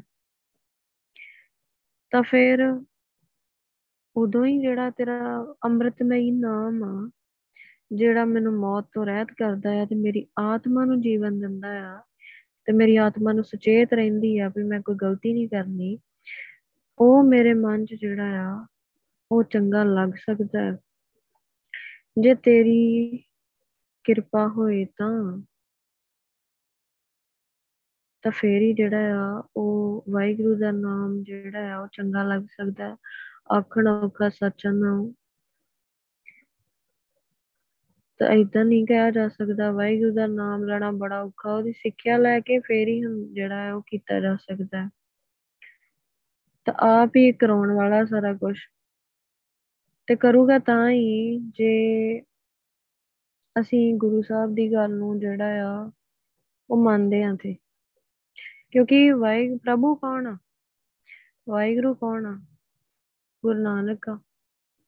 ਗੁਰੂ ਨਾਨਕ ਪਾਤਸ਼ਾਹ ਗੁਰੂ ਗ੍ਰੰਥ ਸਾਹਿਬ ਜੀ ਨੂੰ ਮੱਥਾ ਟੇਕਦੇ ਆ। ਤੇ ਫਿਰ ਜੇ ਅਸੀਂ ਗੁਰੂ ਪਾਤਸ਼ਾਹ ਦੀ ਗੱਲ ਨੂੰ ਨਹੀਂ ਮੰਨਾਂਗੇ, ਤਾਂ ਕੋਈ ਬਖਸ਼ਿਸ਼ ਨਹੀਂ ਹੁੰਦੀ। ਮਨ ਹੀ ਨਹੀਂ ਕਰਦਾ ਜਿਹੜਾ ਵਾਹਿਗੁਰੂ ਕਰਨ ਨੂੰ, ਤੇ ਨਾ ਹੀ ਕਿਤੇ ਉਹ ਜਿਹੜਾ ਆ, ਵਾਹਿਗੁਰੂ ਦਾ ਨਾਮ ਚੰਗਾ ਲੱਗਦਾ ਹੈ। ਜ਼ੁਬਾਨ ਤੋਂ ਮੂੰਹ ਵਾਹਿਗੁਰੂ ਕੱਢਣ ਨੂੰ ਜੀ ਨਹੀਂ ਕਰਦਾ। ਜੇ ਅਸੀਂ ਗੁਰੂ ਸਾਹਿਬ ਦੀ ਗੱਲ ਨੂੰ ਨਹੀਂ ਮੰਨਦੇ ਤਾਂ ਨਹੀਂ, ਮਨ 'ਚ ਪਿਆਰ ਨਹੀਂ ਬਣਦਾ ਵਾਹਿਗੁਰੂ ਵਾਸਤੇ। ਤਾਂ ਇਹਦਾ ਕਹਿਣ ਦਾ ਮਤਲਬ ਇਹੀ ਆ ਕਿ ਕਿ ਕਰਨ ਵਾਲਾ ਸਿਰਫ ਜੇ ਨਾਮ ਕਿਸੇ ਤੋਂ ਕੋਈ ਕਹਾ ਸਕਦਾ ਆ, ਕਿਸੇ ਨੂੰ ਭਗਤੀ ਵਾਲੇ ਪਾਸੇ ਲਾ ਸਕਦਾ ਆ, ਤੇ ਉਹ ਗੁਰਪ੍ਰਸਾਦ, ਉਹ ਵਾਹਿਗੁਰੂ ਹੀ ਆ, ਗੁਰੂ ਸਾਹਿਬ ਹੀ ਆ। ਇਹ ਨਹੀਂ ਕਿ ਕਿਸੇ ਕੋਲੋਂ, ਕਿਸੇ ਹੋਰ ਕੋਲੋਂ ਨਾਮ ਦੀ ਦਾਤ ਲੈ ਲਈਏ। ਤਾਂ ਫਿਰ ਬੰਦਾ ਨਾਮ ਜਪ ਸਕਦਾ ਹੈ। ਕਿ ਜਿੰਨੇ ਸਾਰੀ ਦੁਨੀਆ ਬਣਾਈ ਆ, ਉਹੀ ਨਾਮ ਜਪਾ ਸਕਦਾ ਹੈ। ਤਾਂ ਉਹੀ ਪ੍ਰੇਰਣਾ ਕਰਦਾ ਹੈ। ਪ੍ਰੇਰਣਾ ਕਰਨ ਵਾਲੇ ਤੋਂ ਹੀ ਨਾਮ ਦੀ ਦਾਤ ਲਈ ਹੋਊਗੀ ਤਾਂ ਫੇਰ ਹੀ ਪ੍ਰੇਰਣਾ ਮਿਲੂਗੀ। ਪ੍ਰੇਰਣਾ ਕਰਨ ਵਾਲੇ ਤੋਂ ਜੇ ਉਹਦੀ ਗੱਲ ਸੁਣੀ ਹੋਊਗੀ ਤੇ ਫੇਰ ਹੀ ਉਹ ਨਾਮ ਜਿਹੜਾ ਜਪਾਊਗਾ। ਪਹਿਲਾਂ ਗੱਲ ਮੰਨਾਂਗੇ ਤੇ ਫੇਰ ਦੂਜੀ ਸਮਝਾਊਗਾ ਵਾਹਿਗੁਰੂ। ਤਾਂ ਜਿਹੜਾ ਜਿਹਦਾ ਇਹ ਨਾਮ ਆ, ਉਹਦੇ ਕੋਲੋਂ ਹੀ ਨਾਮ ਲੈਣਾ ਚਾਹੀਦਾ, ਸੱਚੇ ਕੋਲੋਂ ਹੀ ਸੱਚੇ ਦਾ ਨਾਮ ਲੈਣਾ ਚਾਹੀਦਾ ਹੈ। ਕਿਸੇ ਹੋਰ ਬੰਦੇ ਕੋਲ ਲੈ ਕੇ ਕਦੀ ਕਿਸੇ ਨੂੰ ਮਨ 'ਚ ਕੋਈ ਸੁਰਤੀ ਨਹੀਂ ਲੱਗ ਸਕਦੀ, ਕੋਈ ਰਸ ਨਹੀਂ ਆ ਸਕਦਾ। ਤਾਂ ਵਾਹਿਗੁਰੂ ਬਖਸ਼ਿਸ਼ ਕਰਦਾ ਆ ਤੇ ਫਿਰ ਕਿਤੇ ਜਿਹੜਾ ਉਹ ਨਾਮ ਬੰਦੇ ਨੂੰ ਚੰਗਾ ਲੱਗਦਾ ਹੈ। ਨਾਮ ਮਿੱਠਾ ਮਨੇ ਲੱਗਾ, ਦੁਖ ਡੇਰਾ ਢਾਹਿਆ, ਸੂਖ ਮਨ ਮਹਿ ਆਏ ਵਸਿਆ, ਜਾਮ ਤੈ ਫਰਮਾਇਆ। ਤਾਂ ਜਦੋਂ ਇਹਦੇ ਵਾਹਿਗੁਰੂ ਦਾ ਨਾਮ ਮਿੱਠਾ ਲੱਗਣ ਲੱਗ ਪੈਂਦਾ ਹੈ ਨਾ, ਉਦੋਂ ਦੁੱਖ ਜਿਹੜਾ ਆ, ਆਪਣਾ ਡੇਰਾ ਚੁੱਕ ਲੈਂਦਾ ਹੈ। ਉਹਦਾ ਹਰੇਕ ਬੰਦੇ ਦੇ ਅੰਦਰ ਜਿਹੜਾ ਆ, ਉਹ ਦੁੱਖਾਂ ਨੇ ਡੇਰਾ ਪਾਇਆ ਹੋਇਆ ਆ। ਤਾਂ ਹੀ ਤੇ ਬੰਦਾ ਨਹਾਉਣ ਜਾਂਦਾ ਹੈ। ਦੁੱਖ ਖਤਮ ਕਰਕੇ ਸ਼ਾਇਦ ਪਾਣੀ 'ਚ ਰੁੜ ਜਾਣੇ ਆ। ਦੁੱਖ ਖਤਮ ਹੋ ਜਾਣੇ ਆ। ਆ ਗੁਰੂ ਸਾਹਿਬ ਕੀ ਕਹਿ ਰਹੇ ਆ ਕਿ ਜਦੋਂ ਵਾਹਿਗੁਰੂ ਦਾ ਨਾਮ, ਜਦੋਂ ਸਾਰੀ ਦੁਨੀਆ ਨੂੰ ਨਾਮ ਮਿੱਠਾ ਲੱਗਣ ਲੱਗ ਜੂਗਾ ਨਾ ਵਾਹਿਗੁਰੂ ਦਾ ਕਿ ਹਾਂ ਨਹੀਂ ਅੰਮ੍ਰਿਤ ਦੀ ਦਾਤ ਲੈਣੀ ਚਾਹੀਦੀ ਹੈ। ਜੇ ਗੁਰੂ ਨੇ ਕਿਹਾ ਆ ਤੇ ਕਿਸੇ ਕਾਰਨ ਲਈ ਕਿਹਾ ਹੈ ਮੈਨੂੰ ਜਦੋਂ ਸਾਰੀ ਦੁਨੀਆ ਮੰਨ ਲੂਗੀ ਕਿ ਹਾਂ ਇਹ ਏਡਜ਼ ਵਰਗੀਆਂ, ਭੈੜੀਆਂ, ਬਿਮਾਰੀਆਂ ਜਿਹੜੇ ਬੱਚੇ, ਇੰਨੇ ਬੱਚਿਆਂ ਦੇ ਵਿੱਚ ਕਿੰਨੀ ਪ੍ਰੋਬਲਮ ਆ ਰਹੀ ਹੈ। ਆਉਣ ਵਾਲੇ ਬੱਚਿਆਂ ਦੇ ਵਿੱਚ, ਮਾਵਾਂ ਦੇ ਵਿੱਚ ਕਿੰਨੀ ਪ੍ਰੋਬਲਮ ਆ ਰਹੀ ਹੈ। ਤਾਂ ਮਾਂ ਜਿਹੜੀ ਆ, ਉਹ ਬੱਚੇ ਨੂੰ ਜਨਮ ਦੇਣ ਦੇ ਕਾਬਿਲ ਵੀ ਨਹੀਂ ਰਹੀ। ਤਾਂ ਉਹ ਉਹ ਕੀ ਗੁਰੂ ਸਾਹਿਬ ਨੇ ਕਿਹਾ ਕਿ ਮਾਂ ਦੇ ਜੇ ਹਿਰਦੇ ਵਿੱਚ ਨਾਮ ਵਸਿਆ ਆ, ਤਾਂ ਫਿਰ ਤੇ ਉਹਦੇ ਘਰ ਬੱਚਾ ਪੈਦਾ ਹੋਣਾ ਚਾਹੀਦਾ ਕਿਉਂਕਿ ਇਹਨੇ ਵਾਹਿਗੁਰੂ ਵੱਲ ਜੋੜਨਾ ਹੈ। ਤਾਂ ਉਹੀ ਚੀਜ਼ਾਂ ਹੁਣ ਸਾਹਮਣੇ ਆ ਰਹੀਆਂ ਤਾਂ ਫਿਰ ਦੁਨੀਆ ਫਿਰ ਇਸ ਤਰੀਕੇ ਹੁਣ ਵਾਹਿਗੁਰੂ ਵੱਲ ਮੁੜੂਗੀ। ਆਪ ਜਿਹੜੀ ਆ, ਉਹ ਵਾਹਿਗੁਰੂ ਵਾਲੇ ਪਾਸੇ ਤੁਰੂਗੀ, ਬੱਚੇ ਧਰਮੀ ਹੋਣਗੇ, ਤਾਂ ਫਿਰ ਜਾਂ ਫਿਰ ਤੇ ਫਾਇਦਾ ਹੈ। ਇਹ ਗੁਰੂ ਸਾਹਿਬ ਆਪ ਵਾਹਿਗੁਰੂ ਕਹਿ ਰਿਹਾ ਹੈ ਕਿ ਜਿਹੜਾ ਇਹ ਨਾਮ ਨਹੀਂ ਜਪਦੇ, ਉਹ ਧਰਤੀ ਤੇ ਭਾਰੀ ਆ। ਤਾਂ ਉਹ ਇੰਨੇ ਭਾਰੀ ਪਹਾੜਾਂ ਨਾਲੋਂ ਵੀ ਜ਼ਿਆਦਾ ਭਾਰੇ ਆ, ਜਿਨ੍ਹਾਂ ਜਿਹੜੇ ਨਾਮ ਤੋਂ ਸਖਣੇ ਆ, ਜਿਹੜੇ ਅਕਿਰਤ ਕਰਨ ਤੇ ਜਦੋਂ ਸਾਰੀ ਦੁਨੀਆ ਜਿਹੜੀ ਆ, ਉਦੋਂ ਜਿਹਦੇ, ਜਦੋਂ ਇਹਨਾਂ ਦੇ ਮਨ ਵਿੱਚ ਜਿਹੜਾ ਵਾਹਿਗੁਰੂ ਦਾ ਨਾਮ ਚੰਗਾ ਲੱਗੂਗਾ ਨਾ, ਅੰਮ੍ਰਿਤ ਦੀ ਦਾਤ ਨੂੰ ਇਹ ਨਹੀਂ ਕਹਿਣਗੇ ਵੀ ਨਹੀਂ, ਅਸੀਂ ਨਹੀਂ ਲੈਣੀ। ਇਸ ਤੋਂ ਛੋਟ ਵਾਹਿਗੁਰੂ ਕੋ ਸੁੱਖ ਮੰਗਣਗੇ ਤਾਂ ਨਹੀਂ ਮਿਲਣਾ। ਤਾਂ ਨਾਮ ਜਦੋਂ ਵਾਹਿਗੁਰੂ ਦਾ ਮਿੱਠਾ ਲੱਗਣ ਲੱਗ ਜਾਂਦਾ ਕਿ ਅੰਮ੍ਰਿਤ ਦੀ ਦਾਤ ਲੈਣੀ ਚਾਹੀਦੀ ਆ, ਸਿਮਰਨ ਵਾਲੇ ਪਾਸੇ, ਭਗਤੀ ਵਾਲੇ ਪਾਸੇ ਤੁਰਨਾ ਚਾਹੀਦਾ ਹੈ। ਗੁਰੂ ਸਾਹਿਬ ਕਹਿੰਦੇ, ਉਦੋਂ ਦੁੱਖਾਂ ਨੇ ਜਿਹੜਾ ਸਮਝੋ ਡੇਰਾ ਚੁੱਕ ਲਿਆ ਨਹਾਉਣ ਨਾਲ, ਲੂਣ ਚੜਾਉਣ ਨਾਲ ਜਿਹੜਾ ਆ, ਉਹ ਕਿੰਨਾ, ਉਹ ਨਹੀਂ ਛੁਟਕਾਰਾ ਮਿਲ ਸਕਦਾ ਕਦੀ ਵੀ ਦੁੱਖਾਂ ਤੋਂ। ਤਾਂ ਜਦੋਂ ਵਾਹਿਗੁਰੂ ਬਖਸ਼ਿਸ਼ ਕਰਦਾ ਆ, ਤਾਂ ਗੁਰੂ ਸਾਹਿਬ ਕਹਿ ਰਹੇ ਆ, ਵਾਹਿਗੁਰੂ ਜੇ ਤੂੰ ਹੁਕਮ ਕਰਦਾ ਆ ਉਦੋਂ ਜਿਹੜਾ ਆ, ਸੁੱਖ ਮੇਰੇ ਮਨ ਚ ਅਵਸਥਾ ਹੈ। ਤਾਂ ਜਦੋਂ ਆਪਾਂ, ਸਾਨੂੰ ਨਾਮ ਚੰਗਾ ਲੱਗਿਆ, ਸਿਮਰਨ ਕਰਨ ਲੱਗ ਗਏ, ਗੁਰੂ ਸਾਹਿਬ ਨੇ ਸੁੱਖਾਂ ਨੂੰ ਉਦੋਂ ਹੀ ਹੁਕਮ ਕਰ ਦੇਣਾ ਵੀ ਚਲੋ, ਜਾਓ। ਸਾਰੇ ਸੁੱਖ ਗੁਰੂ ਸਾਹਿਬ ਨੇ ਪੈਰਾਂ 'ਚ ਲਿਆ ਕੇ ਰੱਖ ਦੇਣੇ। ਨਵ ਨਿਧਾਨ ਦਸ ਅਸ਼ਟ ਸਿਧਾਨ ਠਾਕੁਰ ਕਰ ਤਲ ਧਰਿਆ। ਠਾਕੁਰ ਨੇ ਤੇ ਨੌ ਨਦੀਆਂ 18 ਸਿੱਧੀਆਂ ਹੱਥ ਤੇ ਰੱਖੀਆਂ ਹੋਈਆਂ। ਵੀ ਲਓ ਚੁੱਕੋ। ਜਦੋਂ ਪਰ ਦੁਨੀਆ ਨੂੰ, ਜਦੋਂ ਸਾਨੂੰ ਇਹ ਨਾਮ ਚੰਗਾ ਲੱਗਣ ਲੱਗੂਗਾ ਨਾ ਵਾਹਿਗੁਰੂ ਦਾ। ਫਿਰ ਜਿਹੜਾ ਆ, ਉਹ ਸੁੱਖ ਜਿਹੜੇ ਆ, ਗੁਰੂ ਸਾਹਿਬ ਨੇ ਹੁਕਮ ਕਰ ਦੇਣਾ ਕਿ ਚਲੋ, ਸਾਰੇ ਆਨੰਦ, ਫਿਰ ਸੰਤੁਸ਼ਟੀ ਹੋ ਫਿਰ ਰੱਬ ਨੂੰ ਗਾਲਾਂ ਨਹੀਂ ਕੱਢੂਗਾ ਬੰਦਾ, ਫਿਰ ਤ੍ਰਿਪਤ ਹੋਇਆ ਰਹੂਗਾ। ਨਦਰ ਤੁਧ ਅਰਦਾਸ, ਮੇਰੀ ਜਿਨ ਆਪ ਉਪਾਇਆ, ਤਾਂ ਮੈਂ ਕਹਿਆ, ਕਹਿਣ ਜਾ ਜਾ ਤੁਝੇ ਕਹਾਇਆ। ਤਾਂ ਇਹ ਵਾਹਿਗੁਰੂ ਜਿਨੇ ਆਪ ਸਾਰੀ ਦੁਨੀਆ ਨੂੰ ਜਿਹੜਾ ਉਹ ਪੈਦਾ ਕੀਤਾ ਆ, ਤਾਂ ਜਦੋਂ ਤੇਰੀ ਮਿਹਰ ਦੀ ਨਿਗਾਹ ਹੁੰਦੀ ਆ, ਤਾਂ ਮੇਰੀ ਤਾਂ ਅਰਦਾਸ ਹੀ ਆਪਾਂ ਤੇ ਅਰਦਾਸ ਕਰਦੇ ਹਾਂ ਗੁਰੂ ਪਾਤਸ਼ਾਹ ਨੂੰ, ਤੇ ਵਾਹਿਗੁਰੂ ਨੇ ਸਾਰੀ ਦੁਨੀਆ ਨੂੰ ਪੈਦਾ ਕੀਤਾ ਹੋਇਆ। ਤਾਂ ਅਰਦਾਸ ਅਸੀਂ ਕਰਦੇ ਹਾਂ ਵਾਹਿਗੁਰੂ ਨੂੰ ਤੇ ਸਾਰੀ, ਸਾਰਿਆਂ ਦੀ ਅਰਦਾਸਾਂ ਸੁਣਦਾ ਹੈ। ਜਦੋਂ ਉਹਦੀ ਨਜ਼ਰ ਹੁੰਦੀ ਆ, ਫਿਰ ਸਾਡੀ ਅਰਦਾਸ ਨੂੰ ਸੁਣਦਾ ਹੈ, ਬਖਸ਼ਿਸ਼ ਕਰਦਾ ਹੈ, ਫਿਰ ਸਾਡੇ ਤੋਂ ਭਗਤੀ ਕਰਾਉਂਦਾ ਹੈ। ਕਿਉਂਕਿ ਉਹ ਅਰਦਾਸ ਵੀ ਤੇ ਉਹਦੇ ਅੱਗੇ ਹੋਣੀ ਚਾਹੀਦੀ ਹੈ ਨਾ, ਜਿਹਦੇ ਕੋਲ ਭਗਤੀ ਦੇ ਭੰਡਾਰੇ ਭਰੇ ਪਏ ਆ, ਜੇ ਬੰਦਾ ਅਰਦਾਸਾਂ ਹੀ ਕਿਸੇ ਹੋਰ ਨੂੰ ਕਰ ਰਿਹਾ, ਕੱਚੇ ਗੁਰੂ ਨੂੰ ਕਰ ਰਿਹਾ ਤੇ ਉਹਦੇ ਕੋਲ ਭਗਤੀ ਕੀ ਲੈ ਸਕਦਾ ਤਾਂ ਅਰਦਾਸ ਮੇਰੀ ਅਰਦਾਸ ਆ, ਤੇ ਵਾਹਿਗੁਰੂ ਬਖਸ਼ਿਸ਼ ਕਰਦਾ ਹੈ ਤੇ ਫਿਰ ਉਹਦੀ ਭਗਤੀ ਕੀਤੀ ਜਾ ਸਕਦੀ ਤਾਂ ਵਾਹਿਗੁਰੂ, ਤਾਂ ਮੈਂ ਕਹਿਆ, ਕਹਿਣ ਜਾ ਤੁਝੇ ਕਹਾਇਆ, ਤਾਂ ਵਾਹਿਗੁਰੂ ਅੱਗੇ ਅਰਦਾਸ ਵੀ ਉਦੋਂ ਹੀ ਹੁੰਦੀ ਵਾਹਿਗੁਰੂ ਬਖਸ਼ਿਸ਼ ਕਰਦਾ ਹੈ ਜਦ ਤੁਝੇ ਕਹਾਇਆ, ਉਹ ਆਪ ਹੀ ਕਹਾਉਂਦਾ ਹੈ। ਅਰਦਾਸ ਵੀ ਉਹ ਆਪ ਹੀ ਕਹਾਉਂਦਾ ਹੈ। ਤਾਂ ਬਖਸ਼ਿਸ਼ ਕਰਦਾ ਹੈ। ਵਾਰੀ ਖਸਮ ਕਢਾਏ ਕਿਰਤ ਕਮਾਵਣਾ, ਮੰਦਾ ਕਿਸੇ ਨਾ ਆਖ ਝਗੜਾ ਪਾਵਣਾ। ਤਾਂ ਗੁਰੂ ਸਾਹਿਬ ਨੇ ਸਾਡੇ ਕੀਤੇ ਜਿਹੜਾ ਆ ਕਰਮਾਂ ਦੇ ਅਨੁਸਾਰ ਹਰੇਕ ਜੀਵ ਨੂੰ ਗੁਰੂ ਪਾਤਸ਼ਾਹ ਜੀ ਮਨੁੱਖਾ ਜਨਮ ਦੀ ਵਾਰੀ ਦਿੰਦਾ ਹੈ। ਕਢਾਏ ਕਿਤੇ ਜਿਵੇਂ ਲਾਟਰੀ ਪਾਈ ਹੁੰਦੀ ਹੈ ਤੇ ਉਹਦੀ ਲਾਟਰੀ ਨਿਕਲ ਆਵੇ ਇਦਾਂ ਹੀ ਕਿਤੇ ਸਾਡੀ ਵੀ ਲਾਟਰੀ ਨਿਕਲ ਆਈ ਸਾਨੂੰ ਵੀ ਕਿਤੇ ਕੋਈ ਕਰਮ ਚੰਗਾ ਹੋਊਗਾ, ਜਿਹੜਾ ਮਨੁੱਖਾ ਜਨਮ ਮਿਲਿਆ ਹੈ ਤੇ ਗੁਰੂ ਸਾਹਿਬ ਦੇ ਘਰ ਵਿੱਚ ਸਾਡਾ ਜਨਮ ਹੋਇਆ ਹੈ, ਸਾਨੂੰ ਗੁਰੂ ਸਾਹਿਬ ਨੇ ਅੰਮ੍ਰਿਤ ਦੀ ਦਾਤ ਦਿੱਤੀ ਹੈ। ਤਾਂ ਗੁਰੂ ਸਾਹਿਬ ਕਹਿੰਦੇ ਵੀ ਭਾਈ ਵੇਖੋ, ਕਿਸੇ ਨੂੰ ਵੀ ਜਿਹੜਾ ਹੈ ਉਹ ਮੰਦਾ ਨਹੀਂ ਆਖਣਾ, ਕਿਸੇ ਨੂੰ ਵੀ ਝਗੜਾ ਨਹੀਂ ਪਾਉਣਾ ਕਿਸੇ ਦੇ ਨਾਲ, ਕਿਸੇ ਨੂੰ ਭੈੜਾ ਨਹੀਂ ਆਖਣਾ। ਕਿਉਂਕਿ ਸਾਨੂੰ ਬਿਮਾਰੀ ਕਿਹਨੇ ਦਿੱਤੀ ਹੈ ਸਾਡੀ ਲਾਟਰੀ ਨਿਕਲੀ, ਸਾਨੂੰ ਤਾਂ ਪਤਾ ਵੀ ਨਹੀਂ ਅਸੀਂ ਕਿਹੜਾ ਕੰਮ ਕੀਤਾ, ਜਿਹਦੇ ਕਰਕੇ ਸਾਨੂੰ ਗੁਰੂ ਸਾਹਿਬ ਨੇ ਨਾਮ ਦੀ ਦਾਤ ਦਿੱਤੀ ਹੈ ਸੰਗਤ ਵਿੱਚ ਬਿਠਾ ਲਿਆ। ਸਾਨੂੰ ਕੀ ਪਤਾ ਕੁਝ ਵੀ ਨਹੀਂ ਪਤਾ। ਤਾਂ ਫਿਰ ਜਿਹੜਾ ਬੰਦਾ ਕਿਸੇ ਹੋਰ ਧਰਮ ਨੂੰ ਮੰਨਦਾ ਹੈ, ਤਾਂ ਅਸੀਂ ਉਹਨੂੰ ਸਮਝਾਈਏ ਕਿ ਅਗਲਾ ਅੱਗੋਂ ਆਖੇ ਕਿ ਅਸੀਂ ਤੇ ਉਹਨੂੰ ਕਹੀਏ, ਅਮਰ ਦੀ ਦਾਤ ਲੱਲਾ ਭਾਈ, ਉਹ ਆਖੇ ਕਿ ਅਸੀਂ ਕਿ ਹੋਰ ਧਰਮ ਨੂੰ ਮੰਨਦੇ ਆ ਤੇ ਉਹਨੂੰ ਮੰਦਾ ਨਹੀਂ ਕਹਿਣਾ, ਸਤ ਬਚਨ ਕਹਿਣਾ ਕਿ ਵਾਹਿਗੁਰੂ ਠੀਕ ਆ। ਤੇ ਜੇ ਉਹ ਅਗਲਾ ਬੰਦਾ ਗੱਲ ਸੁਣਨ ਵਿੱਚ ਹੈਗਾ ਹੈ ਕਿ ਸਾਨੂੰ, ਹਾਂਜੀ, ਕੋਈ ਸੁਣਨ ਵਾਲਾ ਹੈਗਾ ਹੈ ਤੇ ਉਹਨੂੰ ਜ਼ਰੂਰ ਵਾਹਿਗੁਰੂ ਦੀ ਗੱਲ ਦੱਸਣੀ ਚਾਹੀਦੀ ਤੇ ਮੰਦਾ ਨਹੀਂ ਕਹਿਣਾ ਚਾਹੀਦਾ। ਕੋਈ ਸਾਰੇ ਵਾਹਿਗੁਰੂ ਨੇ ਲਾਏ ਆ। ਸਾਰੀ ਦੁਨੀਆ ਤੇ ਦੇਖੀਦਾ ਕੋਈ ਡੇਰਿਆਂ ਤੇ ਜਾ ਰਿਹਾ। ਚੰਗੇ ਭਲੇ ਅੰਮ੍ਰਿਤਧਾਰੀ ਬੰਦੇ ਪੰਡਤਾਂ ਦੇ ਪੈਰਾਂ 'ਚ ਬੈਠੇ ਹੁੰਦੇ ਉਹਨੂੰ ਮੱਥਾ ਟੇਕਣ ਦੇ ਸਾਰੇ ਹੀ ਜਿਹੜੇ ਵਾਹਿਗੁਰੂ ਨੇ ਕੀਤੇ ਕਰਮਾਂ ਅਨੁਸਾਰ ਸਾਰੇ ਜੀਵ ਜਿਹੜੇ ਲਾਏ ਹੋਏ ਗੁਰੂ ਪਾਤਸ਼ਾਹ ਕਹਿੰਦੇ ਵੀ ਕਿਸੇ ਬੰਦੇ ਨੂੰ ਮੰਦਾ ਨਹੀਂ ਕਹਿਣਾ। ਤਾਂ ਇਹ ਸਖਤ ਗੁਰੂ ਸਾਹਿਬ ਦੀ ਹਦਾਇਤ ਆ। ਤਾਂ ਥੋੜੇ ਦਿਨ ਪਹਿਲਾਂ ਹੀ ਗੁਰੂ ਸਾਹਿਬ ਨੇ ਇੱਕ ਮੈਸੇਜ ਵੀ ਦਿੱਤਾ ਸੀ ਕਿ ਭਾਈ ਕਿਸੇ ਕੋਈ ਤੁਹਾਡਾ ਕਿੰਨਾ ਮਰਜ਼ੀ ਮੰਦਾ ਕਰ ਜਾਵੇ, ਕਿਸੇ ਵਾਸਤੇ ਵੀ ਮਨ 'ਚ ਨਫ਼ਰਤ ਨਹੀਂ ਰੱਖਣੀ। ਕਿ ਮੈਂ ਦੇਖ ਰਿਹਾ ਹਾਂ, ਤੁਸੀਂ ਬਿਲਕੁਲ ਵੀ ਕੋਈ ਕਿੰਨਾ ਮਰਜ਼ੀ ਮਾੜਾ ਕਰ ਜਾਵੇ। ਤੇ ਉਹ ਭਾਈ ਕਨਈਆ ਜੀ ਨੇ ਕਰਕੇ ਵਿਖਾਇਆ ਵੀ ਉਹੀ ਉਹਨਾਂ ਨੂੰ ਵੱਢ ਰਹੇ ਆ ਸਿੱਖਾਂ ਨੂੰ। ਭਾਈ ਕਨਈਆ ਜੀ ਫੇਰ ਉਹਨਾਂ ਨੂੰ ਪਾਣੀ ਪਿਆ ਰਹੇ ਆ ਕਿ ਇਹ ਗੁਰੂ ਦੀ ਸਿੱਖਿਆ ਅਸਲੀ ਸਿੱਖਿਆ ਤੇ ਸੱਚ ਆ ਕਿ ਕੋਈ ਸਮਝ ਮਰਜ਼ੀ ਮੰਦਾ ਕਹਿ ਲਵੇ।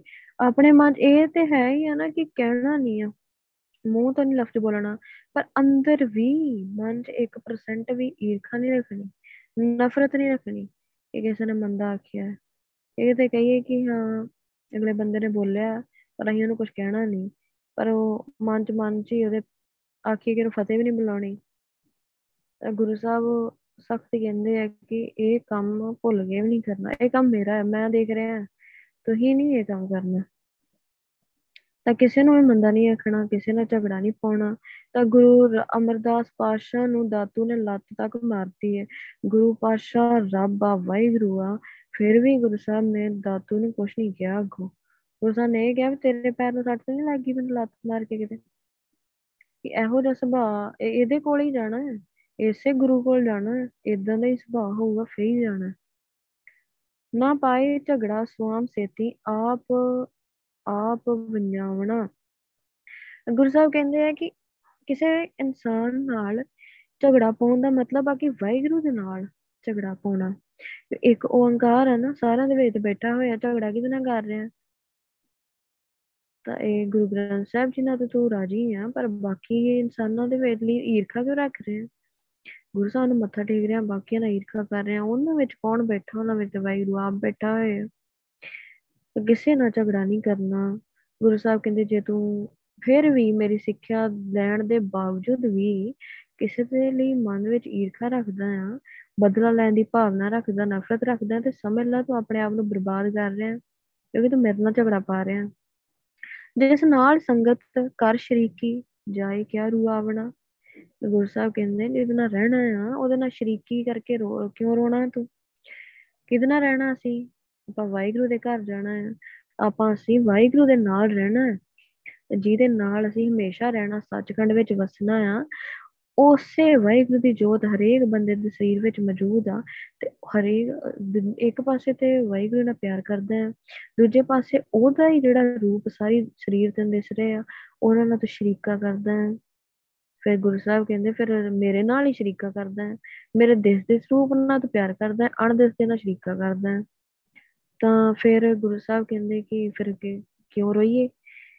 ਕਿਸੇ ਨੂੰ ਨਫ਼ਰਤ ਕਰਕੇ, ਜਦੋਂ ਸਾਰਿਆਂ ਦੇ ਵਿੱਚ ਵਾਹਿਗੁਰੂ ਹੀ ਹੈ। ਜੋ ਦੇਹ ਸਹਿਣਾ, ਮਨ ਕਹਿਣਾ, ਆਖ ਨਹੀਂ ਵਾਵਣਾ।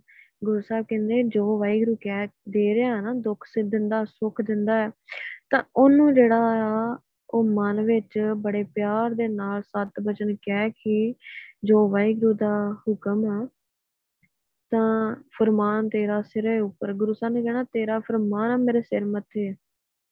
ਉਹਦੇ ਨਾਲ ਗਿਲਾ ਨਹੀਂ ਕਰਨਾ, ਭੁੱਲ ਕੇ ਵੀ ਵਾਹਿਗੁਰੂ ਨੂੰ ਇਹ ਨਹੀਂ ਕਹਿਣਾ ਤੂੰ ਚੰਗਾ ਨਹੀਂ ਕੀਤਾ ਤੇ ਇਦਾਂ ਨਹੀਂ ਕਰਨਾ ਚਾਹੀਦਾ ਸੀ।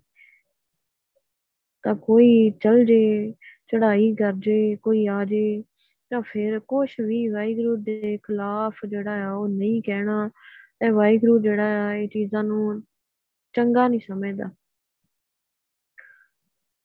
ਤਾਂ ਉਹ ਫਿਰ ਵਿਸ਼ਵਾਸ ਨਹੀਂ ਰਹਿ ਜਾਂਦਾ ਉਹ ਜਿਹਾ। ਤਾਂ ਫਿਰ ਇਹ ਹੈ ਕਿ ਅਸੀਂ ਵਾਹਿਗੁਰੂ ਦੇ ਨਾਲ ਹੀ ਰਹਿਣਾ ਆ। ਗੁਰੂ ਸਾਹਿਬ ਕਹਿੰਦੇ ਜਿੰਨਾ ਵਸਣਾ ਹੈ ਫਿਰ ਜੋ ਕਰਦਾ ਹੈ ਨਾ, ਉਹਨੂੰ ਖਿੜੇ ਮੱਥੇ, ਸਿਰ ਮੱਥੇ, ਸਤ ਬਚਨ ਵਾਹਿਗੁਰੂ ਦਾ ਜੋ ਫਰਮਾਨ ਆ, ਉਹਦੇ ਅੱਗੇ ਗਿਲਾ ਨਹੀਂ ਕਰਨਾ। ਵਾਰੀ ਖਸਮ ਕਢਾਏ ਕਿਤ ਕਮਾਵਣਾ ਸਾਡੇ ਕੀਤੇ ਕਰਮਾਂ ਅਨੁਸਾਰ ਹੀ ਸਾਨੂੰ ਮਨੁੱਖਾ ਜਨਮ ਦੀ ਵਾਰੀ ਮਿਲੀ ਆ। ਸਾਰੇ ਸਾਨੂੰ ਵਾਰੀ ਮਿਲੀ ਆ ਕਿ ਅਸੀਂ ਗੁਰੂ ਗੋਬਿੰਦ ਸਿੰਘ ਜੀ ਦਾ ਪੁੱਤਰ ਖਵਾਈਏ, ਗੁਰੂ ਗ੍ਰੰਥ ਸਾਹਿਬ ਜੀ ਸਿੱਖ ਖਵਾਈਏ, ਸਾਡੀ ਵਾਰੀ ਆ। ਤੇ ਇਹਦਾ ਅਸੀਂ ਕੋਈ ਵੀ ਹੰਕਾਰ ਨਹੀਂ ਕਰਨਾ, ਕਿਸੇ ਨੂੰ ਬੁਰਾ ਨਹੀਂ ਕਹਿਣਾ, ਜੋ ਗੁਰੂ ਸਾਹਿਬ ਕਰ ਰਹੇ ਆ। ਦੁੱਖ ਸੁੱਖ ਭਾਵੇਂ ਕਿਸੇ ਬੰਦੇ ਦੇ ਰਾਹੀਂ ਸਾਨੂੰ ਵਾਹਿਗੁਰੂ ਦੇ ਦੇਵੇ, ਕਿਸੇ ਦੇ ਬੋਲ ਸਾਨੂੰ ਚੁਭਣ ਫਿਰ ਵੀ ਖਿੜੇ ਮੱਥੇ ਪ੍ਰਵਾਨ ਕਰਨਾ ਕਿਉਂਕਿ ਉਹ ਵਾਹਿਗੁਰੂ ਹੀ ਹੈ ਤਾਂ ਫਿਰ ਵੀ ਕਿਸੇ ਨੂੰ ਕੁਝ ਨਹੀਂ ਕਹਿਣਾ। ਤਾਂ ਗੁਰੂ ਸਾਹਿਬ ਦਾ ਹੁਕਮ ਜਿਹੜਾ ਸਿਰ ਮੱਥੇ ਪ੍ਰਵਾਨ ਕਰਨਾ, ਸਭ ਉਪਾਇਨ ਆਪ ਆਪੇ ਨਜ਼ਰ ਕਰੇ ਕੌੜਾ ਕੋਈ ਨਾ ਮੰਗੇ, ਮੀਠਾ ਸਭ ਮੰਗੇ। ਤਾਂ ਗੁਰੂ ਸਾਹਿਬ ਕਹਿੰਦੇ, ਸਾਰੀ ਸ੍ਰਿਸ਼ਟੀ ਵਾਹਿਗੁਰੂ ਨੇ ਪੈਦਾ ਕੀਤੀ ਹੈ ਤੇ ਆਪੇ ਮਿਹਰ ਕਰਦਾ ਹੈ, ਆਪੇ ਸਾਰਿਆਂ ਨੂੰ ਪਾਲ ਰਿਹਾ ਹੈ। ਪਰ ਵੇਖੋ ਕਿ ਕੋਈ ਵੀ ਬੰਦਾ ਇਹ ਨਹੀਂ ਕਹਿੰਦਾ ਵੀ ਵਾਹਿਗੁਰੂ ਮੈਨੂੰ ਦੁੱਖ ਦੇ ਦੇ। ਸਾਰੇ ਕਹਿੰਦੇ, ਵਾਹਿਗੁਰੂ ਸੁੱਖ ਰੱਖੀ ਸੁੱਖ ਰੱਖੀ, ਤੰਦਰੁਸਤੀ ਰੱਖੀ। ਕੋਈ ਕਹਿੰਦਾ, ਵਾਹਿਗੁਰੂ ਮੇਰੇ ਘਰ ਦੁੱਖ ਆ ਪਵੇ। ਕੌੜਾ ਨਹੀਂ ਕੋਈ ਮੰਗਦਾ, ਸਾਰੇ ਮਿੱਠੀਆਂ ਚੀਜ਼ਾਂ ਮੰਗਦੇ ਆ। ਸਭ ਕੋਈ ਮੀਠਾ ਮੰਗ ਦੇਖੈ ਖਸਮ ਭਾਵੈ ਸੋ ਕਰੇ ਹਰੇਕ ਜੀਵ ਕਹਿੰਦਾ ਹੈ ਮੈਨੂੰ ਜਿਹੜਾ ਸੁਖੀ ਦੇ ਵਾਹਿਗੁਰੂ ਪਰ ਜੋ ਵਾਹਿਗੁਰੂ ਨੂੰ ਚੰਗਾ ਲੱਗਦਾ ਉਹੀ ਕਰਦਾ ਤਾਂ ਸਾਰਿਆਂ ਨੂੰ ਸੁੱਖ ਦੇਣ ਲੱਗੇ ਸਾਰਿਆਂ ਨੂੰ ਵੇਖਣ ਲੱਗ ਜਾ ਤਾਂ ਰੱਬ ਨੇ ਰੱਬ ਨੂੰ ਕਿੰਨੇ ਯਾਦ ਕਰਨਾ ਕਿਸੇ ਨੇ ਵੀ ਯਾਦ ਨਹੀਂ ਕਰਨਾ ਤਾਂ ਦੁੱਖ दारू ਸੁੱਖ ਰੋਗ ਭਇਆ ਤਾਂ ਦੁੱਖ ਤੇ दारू ਬਣ ਜਾਂਦਾ ਕਿਸੇ ਘਰ ਕੋਈ ਬਿਮਾਰੀ ਆਈ ਨਹੀਂ ਠੀਕ ਹੋਈ ਆਪੇ ਵਾਹਿਗੁਰੂ ਵੱਲ ਭੱਜ ਜਾਂਦਾ ਕਿਸੇ ਨਾ ਕਿਸੇ ਤਰੀਕੇ ਕੋਈ ਮੁਸੀਬਤ ਪੈਂਦੀ ਤੇ ਵਾਹਿਗੁਰੂ ਨਾਲ ਜੁੜ ਜਾਂਦਾ ਹੈ ਤੇ ਸੁੱਖਾਂ ਦੇ ਵਿੱਚ ਫਿਰ ਰੱਬ ਨੂੰ ਭੁੱਲਿਆ ਰਹਿੰਦਾ ਹੈ ਸਾਰੇ ਸੁੱਖ ਮੰਗਦੇ ਆ, ਪਰ ਵਾਹਿਗੁਰੂ ਨੂੰ ਜੋ ਚੰਗਾ ਲੱਗਦਾ ਹੈ ਨਾ, ਉਹ ਹੀ ਕਰਦਾ ਹੈ। ਕਿਛ ਪੁੰਨ ਦਾਨ ਅਨੇਕ ਕਰਨੀ, ਨਾਮ ਤੁਲ ਨਾ ਸੰਸਰੈ। ਤਾਂ ਬੰਦੇ ਬਥੇਰਾ ਜਿਹੜਾ ਹੈ, ਉਹ ਦਾਨ ਪੁੰਨ ਕਰਦੇ ਆ। ਅਨੇਕ ਕਰਨੀ, ਹੋਰ ਵੀ ਬਥੇਰੇ ਕਾਰਜ ਕਰਦੇ ਰੱਬ ਨੂੰ ਖੁਸ਼ ਕਰਨ ਦੇ, ਸੋਨਾ ਚੜਾਉਂਦੇ ਆ। ਪਰ ਗੁਰੂ ਸਾਹਿਬ ਕਹਿੰਦੇ, ਨਾਮ ਦੇ ਤੁਲ ਕੁਛ ਨਹੀਂ ਹੈਗਾ ਜਿਹੜੇ ਬੰਦੇ ਨੇ ਅੰਮ੍ਰਿਤ ਦਾਤ ਦਾ ਕੇ ਸਿਮਰਨ ਕਰਨਾ ਸ਼ੁਰੂ ਕਰਤਾ ਨਾ, ਦੂਜੇ ਪਾਸੇ ਬੰਦਾ ਭਾਵੇਂ ਸੋਨੇ ਦਾ ਮਹਿਲ ਰੱਬ ਨੂੰ ਜਿਹੜਾ ਆ, ਉਹ ਕਹੇ, ਸੋਨੇ ਦਾ ਗੁਰਦੁਆਰਾ ਬਣਾ ਦੇ। ਸੋਨੇ ਦਾ ਕਰੋੜਾਂ ਦੇ ਲੈਂਪ ਤੇ ਕਰੋੜਾਂ ਦੇ ਹਾਰ ਹੀਰਿਆਂ ਜਿਹੜੇ ਵਾਹਿਗੁਰੂ ਨੂੰ ਭੇਂਟ ਕਰ ਦੇਵੇ। ਗੁਰੂ ਸਾਹਿਬ ਕਹਿੰਦੇ ਵੇਂਦੇ ਨਹੀਂ ਉਹਦੇ ਮਨ। ਸਾਰਾ ਨਾਮ ਦੇ ਬਰਾਬਰ ਨਹੀਂ ਕੁਛ ਵੀ ਹੈਗਾ। ਨਾਨਕਾ, ਜਿਨ ਨਾਮ ਮਿਲਿਆ ਕਰਮ ਹੋਆ ਤੁਰ ਕਦੇ ਇਹ ਨਾਨਕ, ਜਿਨ੍ਹਾਂ ਨੂੰ ਧੋਈ ਬਖਸ਼ਿਸ਼ ਹੋਈ ਆ ਨਾ, ਉਹਨਾਂ ਨੂੰ ਨਾਮ ਦੀ ਦਾਤ ਮਿਲੀ ਆ। ਸਾਨੂੰ ਧੋਰੋਂ ਬਖਸ਼ਿਸ਼ ਹੋਈ ਤੇ ਗੁਰੂ ਸਾਹਿਬ ਨੇ ਅੰਮ੍ਰਿਤ ਦੀ ਦਾਤ ਦਿੱਤੀ ਹੈ ਇਹ ਵਾਹਿਗੁਰੂ ਦੀ ਬਖਸ਼ਿਸ਼ ਆ। ਤਾਂ ਖੋ ਕੇ ਕੋਈ ਲੈ ਨਹੀਂ ਸਕਦਾ ਉਹਦੇ ਕੋਲੋਂ। ਸਭ ਉਪਾਇਨ ਆਪ ਆਪੇ ਨਜ਼ਰ ਕਰੇ। ਇਹ ਸਾਰਾ ਸੰਸਾਰ ਵਾਹਿਗੁਰੂ ਨੇ ਪੈਦਾ ਕੀਤਾ ਤੇ ਆਪ ਹੀ ਮਿਹਰ ਕਰਦਾ, ਆਪ ਹੀ ਨਜ਼ਰ ਕਰਦਾ ਹੈ ਜਿਹਨੂੰ ਜੋੜਨਾ ਵਾਹਿਗੁਰੂ ਨੇ ਗੁਰੂ ਗ੍ਰੰਥ ਸਾਹਿਬ ਜੀ ਦੇ ਚਰਨਾਂ ਨਾਲ ਜੋੜ ਕੇ ਉਹਨਾਂ ਦੀ ਮੱਤ ਤੇ ਤੋੜ ਕੇ ਸਿਮਰਨ ਕਰਾ ਕੇ ਆ ਜਿਹੜੀਆਂ ਹੋਰ ਨਹਾਉਣ ਧੋਣ ਦੇ ਜਿਹੜੇ ਬੰਦਾ ਕਹਿੰਦਾ ਆਪਾਂ ਪਵਿੱਤਰ ਹੋ ਗਿਆ ਆ ਤੇ ਜਿਹੜਾ ਗੁਰੂ ਗ੍ਰੰਥ ਸਾਹਿਬ ਜੀ ਨੂੰ ਤੇ ਮੱਥਾ ਟੇਕਦਾ ਹੈ, ਚੌਰ ਕਰਦਾ ਹੈ, ਪੂਜਾ ਕਰਦਾ ਹੈ, ਸਾਰਾ ਕੁਝ ਕਰਦਾ, ਸਿਮਰਨ ਕਰਦਾ ਹੈ, ਪਰ ਇੱਕ ਸਿੱਖ ਵਾਸਤੇ ਆਪਣੇ ਮਨ ਵਿੱਚ ਜਿਹੜਾ ਆ ਉਹ ਈਰਖਾ ਰੱਖਦਾ ਹੈ। ਉਹਨੂੰ ਫਤਿਹ ਵੀ ਨਹੀਂ ਮਿਲਾਉਣੀ ਚਾਹੁੰਦਾ, ਜਿੰਨਾ ਬਣਦੀ ਨਹੀਂ। ਤਾਂ ਉਹਦੇ ਤੇ ਵੀ ਵਾਹਿਗੁਰੂ ਜਿਹੜਾ ਖੁਸ਼ ਨਹੀਂ ਹੁੰਦਾ। ਤਾਂ ਇਹੋ ਜਿਹੀਆਂ ਚੀਜ਼ਾਂ ਜਿਹੜੀਆਂ ਵਾਹਿਗੁਰੂ ਸਾਡੇ ਵਿੱਚੋਂ ਕੱਢਣਾ ਚਾਹੁੰਦਾ ਆ, ਜੇ ਮੈਨੂੰ ਮਿਲਣਾ ਆ, ਤੇ ਪਹਿਲਾਂ ਜੋ ਮੈਂ ਕਹਿ ਰਿਹਾ ਉਹ ਕਰੋ, ਤੇ ਸਾਰਿਆਂ ਵਿੱਚ ਵਾਹਿਗੁਰੂ ਨੂੰ ਦੇਖੋ, ਤੇ ਤੁਹਾਨੂੰ ਵਾਰੀ ਮਿਲੀ ਆ ਤੇ ਉਹ ਮੈਂ ਹੀ ਦਿੱਤੀ ਹੈ। ਕਿਹੜਾ ਅਸੀਂ ਖੋ ਕੇ ਲੈ ਲਿਆ ਕੁਛ? ਤੇ ਗੁਰੂ ਸਾਹਿਬ ਦੀ ਬਖਸ਼ਿਸ਼ ਹੋਈ ਤੇ ਸਾਰਾ ਕੁਝ ਮਿਲਿਆ ਹੈ ਸਾਨੂੰ।